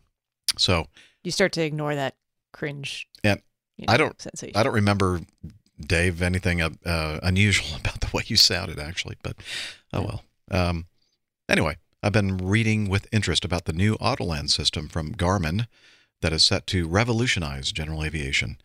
And he said, uh, "What are your thoughts on this? Overkill? more erosion away of hands on flying or a big leap forward in safety? How often do you think a system like this would be called upon? I can think of times when instructors became incapacitated, I guess, but do you think the ability to activate it remotely is next? Oh, yeah, actually, I'm pretty sure that it will be. Um, I seem to recall Captain Nick having strong thoughts on these types of systems. Now, he has strong thoughts on pretty much everything, actually. Uh, and they're all great, great, strong thoughts. Um, keep up the great work from a very satisfied executive producer. Yes, thank you, Dave, for being an, an executive producer with uh, Patreon uh, for the Airline Pilot Guy show. Um, and then he linked to the article. And I, I actually, I don't know, I, I didn't read this article, but I did see, and I think there are a bunch of videos out there recently uh, on this uh, Garmin Autoland system, emergency Autoland system, I think they call it. Um, have, have you had a chance to see it, Steph? In per, or just the video? The video? video, you mean? yeah. No, I have actually not seen the video. And I think Cirrus has like a version of it, and I think that their avionics are from Garmin as well. So it makes sense that they would have a system like this where you basically you if if your pilot flying the airplane becomes inca- incapacitated, uh, passengers that don't have any clue about how to fly an airplane can activate the system, and it's it's pretty impressive. It will it knows where it is, it knows what altitude it is, it looks for suitable airports to fly to. It it makes radio calls, um, distress calls to air traffic control on on guard and maybe the current frequency you're on. I'm not sure about that part. And interestingly, it also gives um, uh, it gives some instruction and some feedback to the passengers that are in the aircraft that don't know what's going on, but in very kind of simplified format, just so that they're not, you know, any more worried, concerned than you can, might imagine they already might be. And it sounds like they really put a lot of thought and effort into that part of it. I was very impressed. I mean, I, I whoever did this video that I watched, uh, it may have been AOPA. I'm not sure. I I, I'm, I apologize for not remembering what what uh, video it was. Uh, but the guy was in there, and they just like hands off. They push the button, and they uh, watch the airplane fly. And it says, as Steph said, gives really good, uh, simple information to the passengers. This is what's happening. This is you know don't don't touch anything here. This is gonna land itself. This is going to move. This is going to do, you know, like you, right and it actually lands and, it- and, and it puts the brakes on and Mhm. i think it actually shuts the Yeah, it comes to a complete stop and shuts the engine down. So that's the and warns you not to leave the airplane until the engine uh, the propeller has stopped turning correct. because that can be kind of painful apparently Yeah. walking into one of those Not recommended. I mean, I, I love the idea that it uh, can look ahead to weathers. Uh, it can assess uh, the crosswind at potential airfields, uh, the weather in between where the uh, emergencies occurred and the destination, uh, and decide which is the best airfield to divert to. Uh, it'll do orbits on the approach to lose altitude if it's too high uh, for the profile. Um, it uh, can, I mean, if it hasn't got an auto throttle, um, then, I'm allowed to say that because I guess some of these are piston airplanes, then uh, it, they're thinking it will be able to turn off and on the engine to control its speed, which doesn't sound very, you know, brilliant, but uh, it's the best you can So do. for the two aircraft that it's going to be available on or uh, certification pending, those do have auto throttle. Yeah, well, obviously that's the the best idea. I mean, auto brakes, Mm-hmm. auto throttles, so that it effectively uh, it can do a full auto land. Uh, obviously, it's it's doesn't have a, the fallback systems that the auto land that Jeff and I are used to have because, of course, carrying passengers in large numbers, uh, our auto land has to be so incredibly safe that uh, it has to be able to operate with multiple redundancy. Um, but uh, of course, if this is an emergency system, then if it gets you on the ground in any form or manner, so long as you're still alive, it's done bloody well. So, uh, and I think by the looks of it, it should do a really good job. Uh, my my only concern about the whole concept is that people will start using it uh, for yeah. Oh, it's a bit of a grobbly day. I'm not very confident about my flighting skills. I'll just press this button and let the airplane do it itself, which is obviously not what it's designed for. So I was thinking of the same thing, but then I'm wondering if you can like disconnect certain features because if you actually activate this emergency auto land system, it starts sending out basically mayday calls, Mhm. emergency declarations, and everything else. You know, and let alone how do you reset it once you've done that to get the aircraft to work again? You know, if it's going to shut itself down on the right. I, So- I On suspect runway, there's a reset button, but that that that also is. Uh, I, I'm going to be devil's advocate here and go against my own argument. Uh, if it does declare all these emergencies, is is that going to make people more reluctant to use it when they're in trouble? So they, oh no, no, I'll struggle on because if I press this button, the whole world's going to know I'm in an emergency. So, uh, you know, uh, Or perhaps the only people that will end up actually using it are people that aren't pilots and aren't going to worry about that. yes, I think that that would be Yeah. brilliant. I mean, I can imagine Yeah. a few situations where if you're not, if you are the pilot and you're not, you know, completely at that, I'm completely incapacitated uh, point, but you recognize that it's no longer safe for you to be flying and handling the aircraft, uh, you know, it would be a good idea to do. But I think this really is, uh, as Jeff said, geared more towards the passengers in the aircraft if there's No, a no, serious emergency. but I do love this bit where it kicks in if uh, they if the pilot has effectively stopped touching the controls or switches Mhm. uh, and and comes up with a display saying "Are you alert?" and if you don't uh, activate something, press a button, then it will automatically take control of the aircraft and just start doing its thing. So if you have fainted or you're on your own or you've become hypoxic or whatever, then it will take control of the aircraft and put it on the ground for you. I just I think the sophistication of it is what has me really impressed. I mean, it seems Yeah. they seem to have looked at every avenue of safety, and uh, they've they've come up with what seems to me to be a great package. Mhm. Oh, thanks for noticing. Yeah, I agree. Um, Gail in our chat room says, It's like the keep lane assist in my new car. I'm now very aware of how bad of a driver I really am, given how often it fires. I find those to be a little overly sensitive, are. don't you think, Gail? Mhm. and it kind of sometimes reveals to me the inadequacies of these systems where it Mhm. sees something that obviously is not a lane that's like that that's veering to the right or the left or whatever and all of a sudden it starts giving you the warning that you're you know you're leaving the lane and you go no i'm not. I'm right where i'm supposed to be and i'm not sure exactly Mhm. what throws it off sometimes but anyway it's uh it's being perfected i guess but uh dana is telling us that he uh he's the contrarian there. He says uh he thinks it's all crap. I- i've just kind of paraphrased. You summed up, yeah, summed up he, how he feels about it anyway um i i have to say you know you know how i feel about these things and i was very impressed with this um video that i watched and i thought hmm maybe they are far farther along in this technology than i thought They are, but at the same point, you know, as just to recap a little bit what Nick was saying, this is not intended for, it doesn't have all the redundancies. It's not intended to be used in normal situations. This is a, you have to get on the ground safely, emergency situation, um, and it does the job. Even though it, it, not taking away from the technological advancements that get you there to that point. right I don't, I don't see this as taking away from, um, people maintaining their hand flying skills and their currency. Right. At all. yeah i don't see unless they change the way this thing is activated and operates i don't see pilots just routinely just i'm just going to hit that button and let the airplane land itself but uh i could be wrong No, Just you're going to have to fill out a bit of paperwork if you use it. I think, Right. Having declared, Mhm, having mhm. had the system declare emergencies on your behalf. yes true true true Stay tuned for the next episode where Dana clarifies his his statement. no we're not going 'Cause to let that is not what he was saying, Jeff. We're not going to let him clarify anything. Oh. That was a very accurate description of the way he feels. I'm just kidding. Yeah, we'll let you. We'll let you explain yourself, sir. Um, item ten, Greg. Um, uh, the title of his feedback is "Big Ass Beer," and Woohoo. yeah, I, I like that.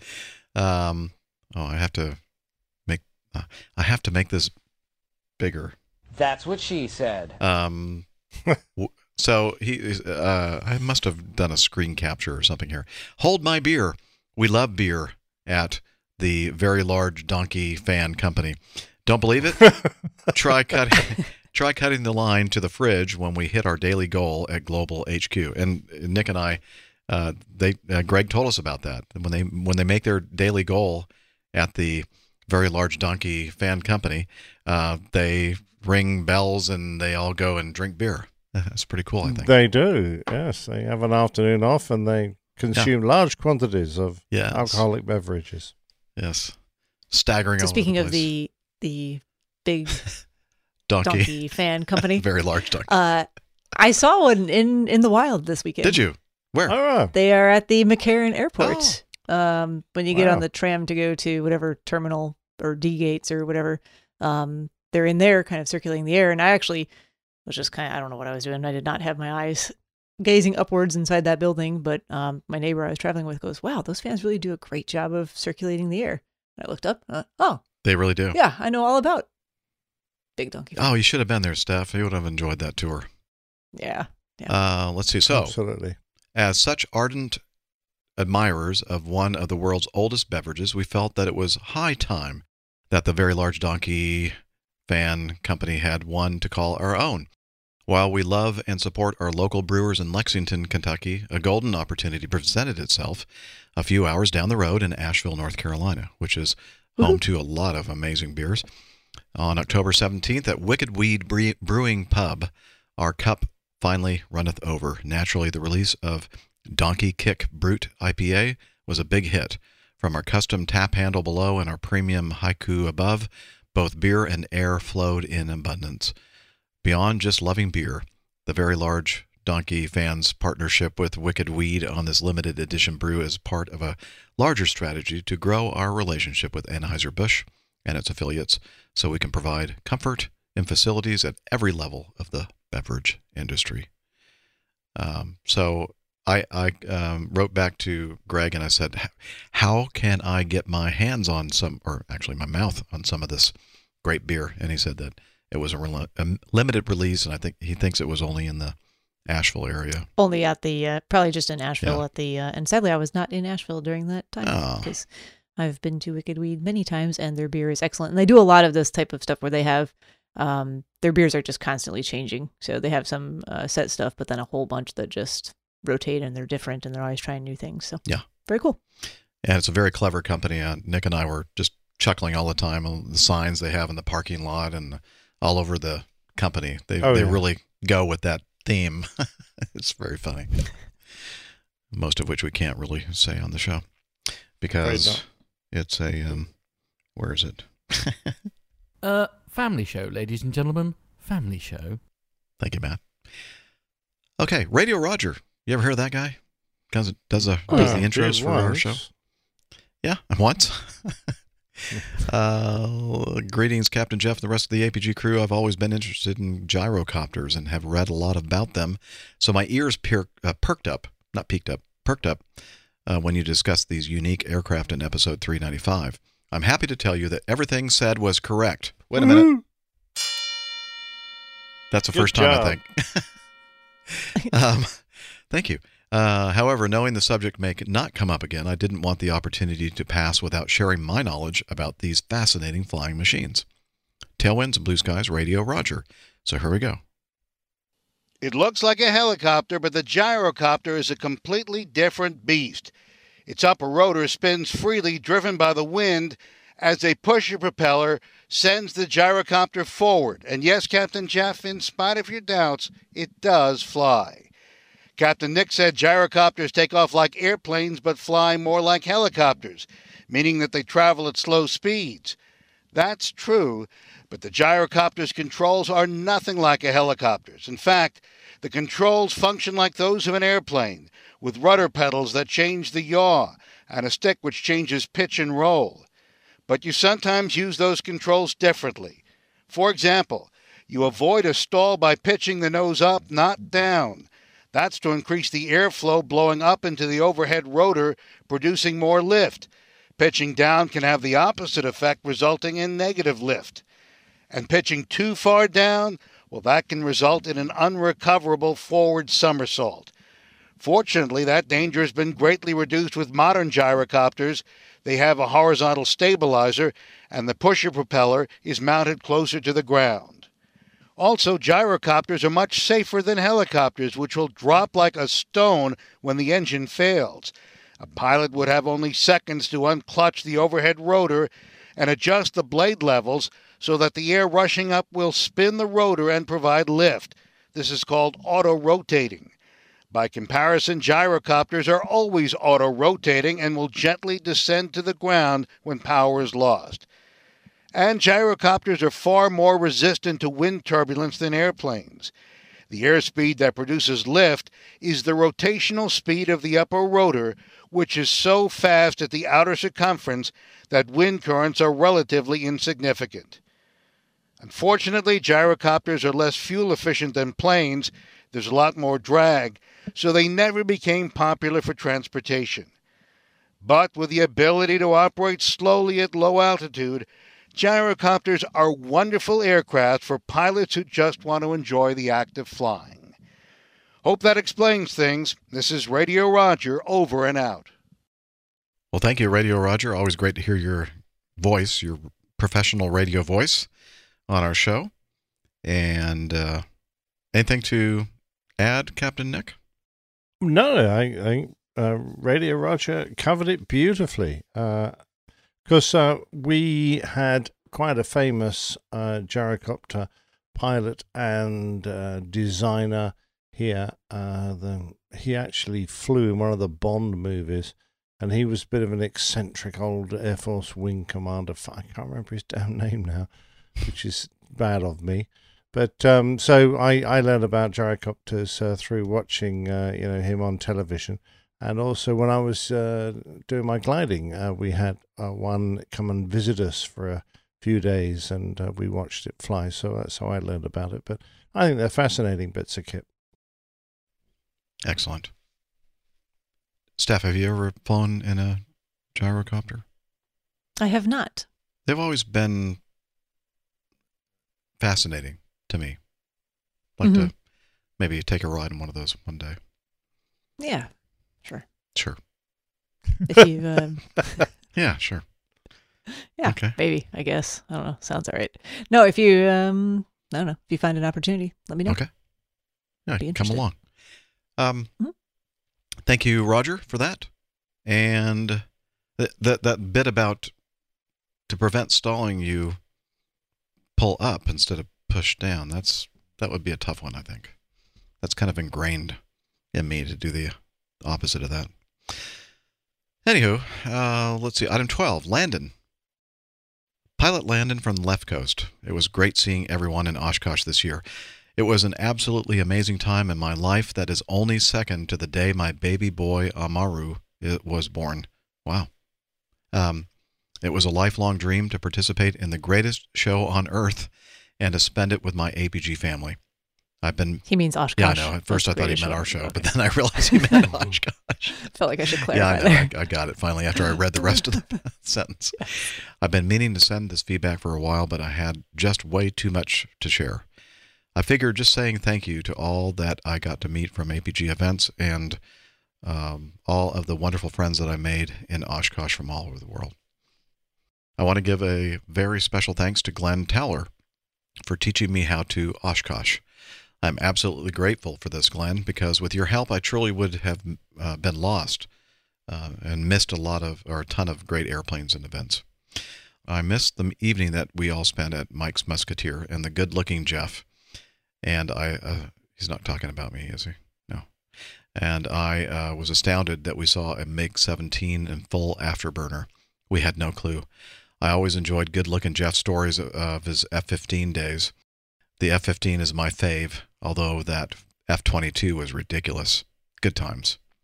Steph, it was great to finally meet you in person. And Dana, thank you so much for the Acme wallet. Your generosity was great, and it meant a lot to me. Nick, my friend, as always, it's great to see and hang out with you. It sucks that you are retired now and not flying into San Francisco anymore. We miss you out here. So, oh, he must have forgotten the paragraph about me. Hmm. So now that I've uh, gotten all my thanks out of the way, I have a plane tale suggestion. I was one. I was pondering one day if there were a British equivalent to the Tuskegee Airmen. Lo and behold, I came across a YouTube story of the pilot of Caribbean. Apparently, there were pilots from, or the pilots of Caribbean, the Caribbean. I don't know. Apparently, there were pilots from Jamaica and several other British colonies in the Caribbean that became RAF pilots. I began to research a little more and discovered that I rather hear the stories from Captain Nick. So, Nick, I was wondering if you could help share these pilot stories, as they seem to be uh, to not be well known in the world, uh, the the U.S. for that for that sake or for that for that much. Yeah, I should get Johnny Depp to read that one, The Pilots of the Caribbean. shouldn't that I? would be good. Mhm. Yeah, would. Johnny. How's your How's your pirate accent? Arr, are you very good? he just does an American accent. that's right. That's that's your American accent.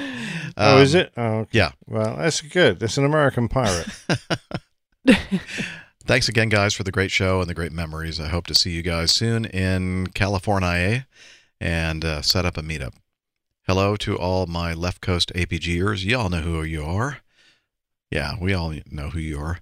Blue skies, tailwinds, and Cavu days. Thanks, Landon Harvey.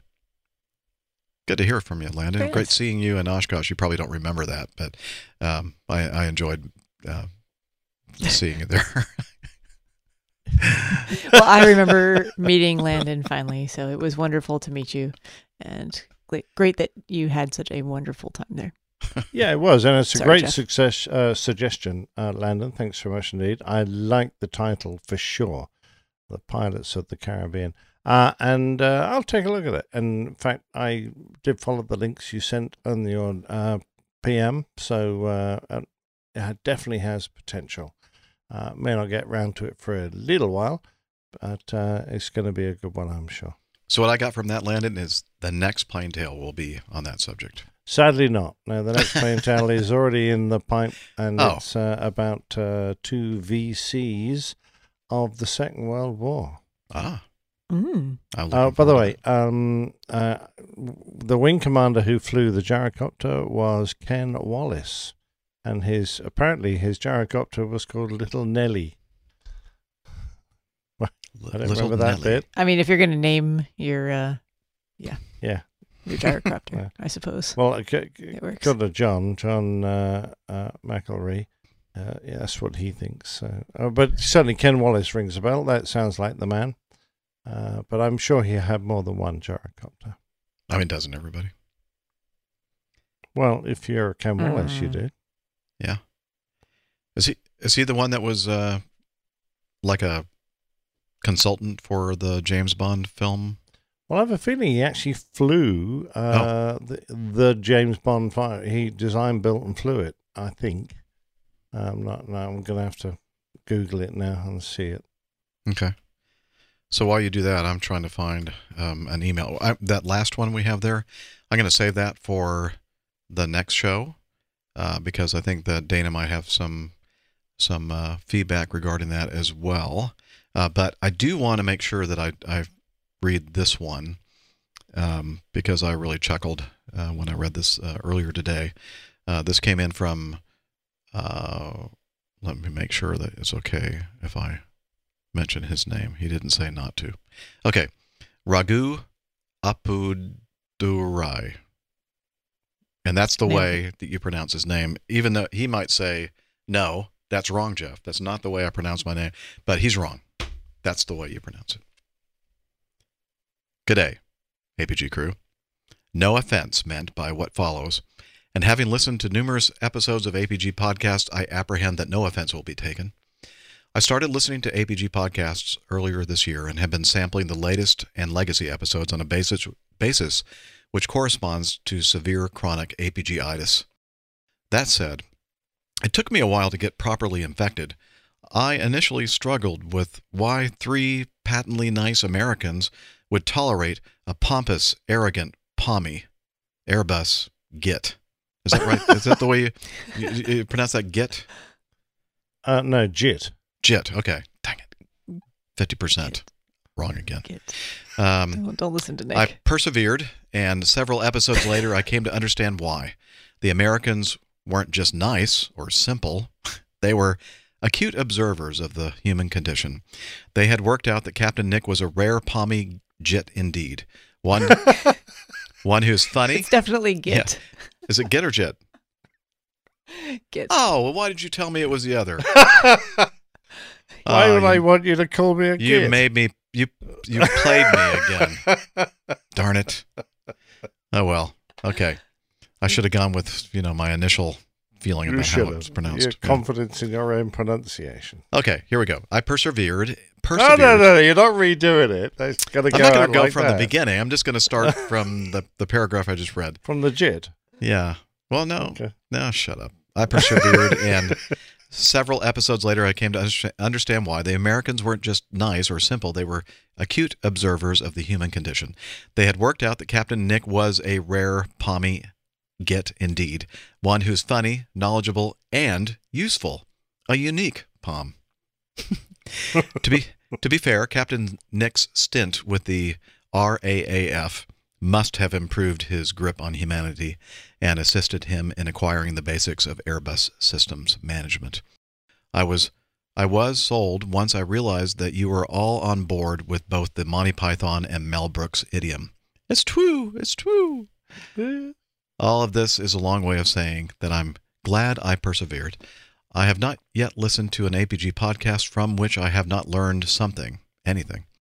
Disclosure I found out about APG via an interview with Captain Nick on the Inspired Pod the Inspired Pilot podcast. At the end of the interview, Nick disclosed his enthusiasm for IPAs.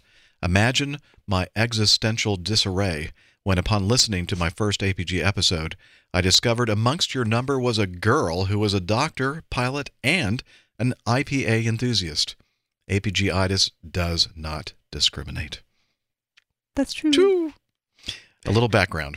I'm a barrister, uh, equals a tri- trial lawyer in U.S. speak, but have wanted to be a pilot ever since my first flight from KL, and I'm thinking that must be Kuala Lumpur, to Colombo Yep. on a BOAC de Havilland Comet 4 in 1963. I belatedly commenced flight training in 2013 at 57 years old, and after a substantial break, achieved the recreational pilot certificate in 2018. I am presently working on the cross country endorsement. Upon achieving that endorsement, I intend to transition to a GA license and potentially a CPL. I'm 63 years old, and if I'm lucky, will have another 25 years on this planet. Accordingly, my attitude is to approach those 25 years as a new lifetime opportunity. Thank He said if he's unlucky. Oh, unlucky. I'm sorry. oh, yeah, you're right. I'm 63 years old, and if I'm unlucky, we'll have another 25 years on this planet. okay. Uh, thank you. I think you read it correctly the first time, Yeah. Jeff. Well, that's the way it was in my head. But anyway, uh, thank you for the excellent resource and community that is APG. The genuine love of aviation, which oozes, or I'd say secretes, Secretes. out of each of you in every episode, reinforces my uh, obsession with flight, albeit tempered by the practical advice, which is a constant theme of the APG podcasts. Thanks again. Here's to many, many more APG episodes, well past 400. Enjoy. Wow, that I I just loved that that feedback, and when I read that this morning, I thought, oh, I, I got to read that one today. So thank Yeah. you very much. Very good indeed. Yeah, I love the Most way appreciated. he expressed himself there. Very, very Well, funny. being a It's very barrister, he wonderfully very written. well should be able to Yeah. express himself. You'd think. I wonder if he right? was a try. I wonder if he was, you know, one of those criminal barristers that used to get people put away for and hung and all that sort of stuff. I don't know. Well, we need to find out. Or hanged. Hanged. Um, hung, well hung. Well, that that could be as well. that's By the way, that's different. yes, um, sir. Yes, uh, he did. This this lovely old wing commander did indeed do all the flying in the James Bond movie in his Oh. gyrocopter, Hmm. which uh, apparently was called Little Nelly or whatever. Um, yes, so that's good. So that because I think we were talking about that guy that did the Would he go like around the world or something? The northern hemisphere? in Yeah, a that's right. Yes, and they they did. had a in the article they had a picture of um, the James Bond gyrocopter, and then they had somebody, and it was probably that guy you're talking about, that wing commander. I just don't remember his name uh, from that article, but that's probably the guy. That is the guy. He had a, a, neat little moustache, and not uh, dissimilar to yours, and a and a little uh, goatee beard. Yeah, watch watch what you're saying there with the little adjective. Okay. That brings us to the end of the show. I, I achieved my goal. I made Nick snort. yeah, well done. Yeah, the, I think it had more to do with the, all the beer I drank. but, Uh, uh, well, maybe a little bit to do with me. I don't Yeah, know. possibly. Mm, Yeah, come on, you. throw You- throw me a bone, man. Throw me a bone. You I were need definitely it. the catalyst. Thank you. Uh, yeah, because it's my pod, my pod, or our podcast, I should say. Anyway, uh, definitely that, yours. I, don't want to take any I know you- responsibility. Yeah, we- we know who for the it. boss is here. I, I notice how you guys like take a few steps back. No, no, no. Yeah, yeah. Ooh. Yeah, we just kind of contribute. It's not. Yeah, yeah, that's right. Don't blame us for this. exactly. We are here at Jeff's Uh-huh. invitation. Yeah, well, I think it. I think you need to take ownership. Anyway, um, that is it for the show. We're past the three-hour mark, and the time flew by once again. Thank you, everybody, for just being listening to the show, uh, being here when we do these live broadcasts, uh, participants in the in the chat room, and we especially thank our financial supporters. Um, you know, without that support, I mean, it really gives us motivation to keep going and going and going. And as we mentioned, this is episode 399. Next episode 400. We're not going to do anything special for it, but um, it is a milestone. I would have to accept and uh, acknowledge. And uh, again, if it hadn't been for this wonderful APG community, I would have stopped doing this a long time ago. So thank you, everyone, for listening to the show, watching the videos, and all that stuff. And uh, if you want to learn more about it, if you're new to the show and you're wondering who these knuckleheads are, uh, you can learn about us by heading over to the Airline Pilot Guy website. And uh, you can learn about the community, which is the very best part of everything. And uh, let's see, what else? Uh, we have merchandise there. We have a special standalone pil- uh, Plane Tales um, page for a lot of extra information regarding these wonderful plane tales that Nick does every week for us, and pictures and, and more in depth information.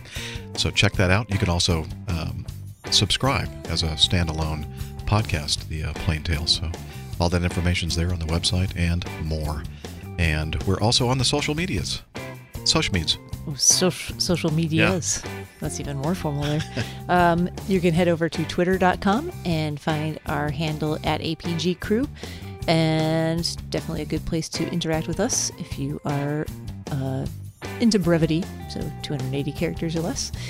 If you're a little more long-winded, head over to facebook.com slash airline pilot guy and share away uh, to your heart's content. Hope to see you on the social medias. Yes. And we're also on Slack. And Hillel. Hillel! Time. I'm going to let him come over here and make some room beside me. He's going to tell us about Slack. Tell, tell them about Slack. APG listeners, please join us on our Slack team. Slack is a communication, coordination, and sharing platform that works on your mobile, laptop, or browser. On Slack, we share news and ideas, we suggest episode and plane tales topics, we plan events and meetups. To get into the Slack team, please email me at slack at airlinepilotguy.com. That's S L A C K Sierra Lima Alpha Charlie Kilo at airlinepilotguy.com or send me a tweet with your preferred email address to at Hillel and I'll send you an invitation. That's Hillel, spelled Hotel India 11 Echo 1, and see you in Slack. Thanks, Hillel. Now, get out of here. Go back to the bathroom. I wouldn't go in there for a while, Captain. Okay, thanks. Thanks again, everybody, for uh, joining us today for our show. And until next time, wishing you clear skies, unlimited visibility, and tailwinds. Take care, and God bless. Cheers, y'all. Bye, buddy. Yeah, he's up in the sky. It's the airline pilot guy. Good day.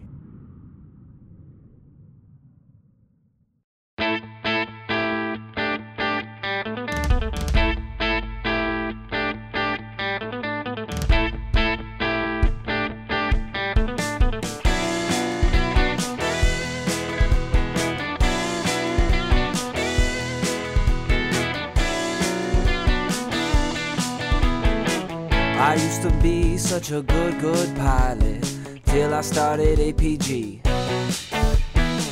I opened doors for little old ladies. I helped them to their seats. Airline pilot guy. I fly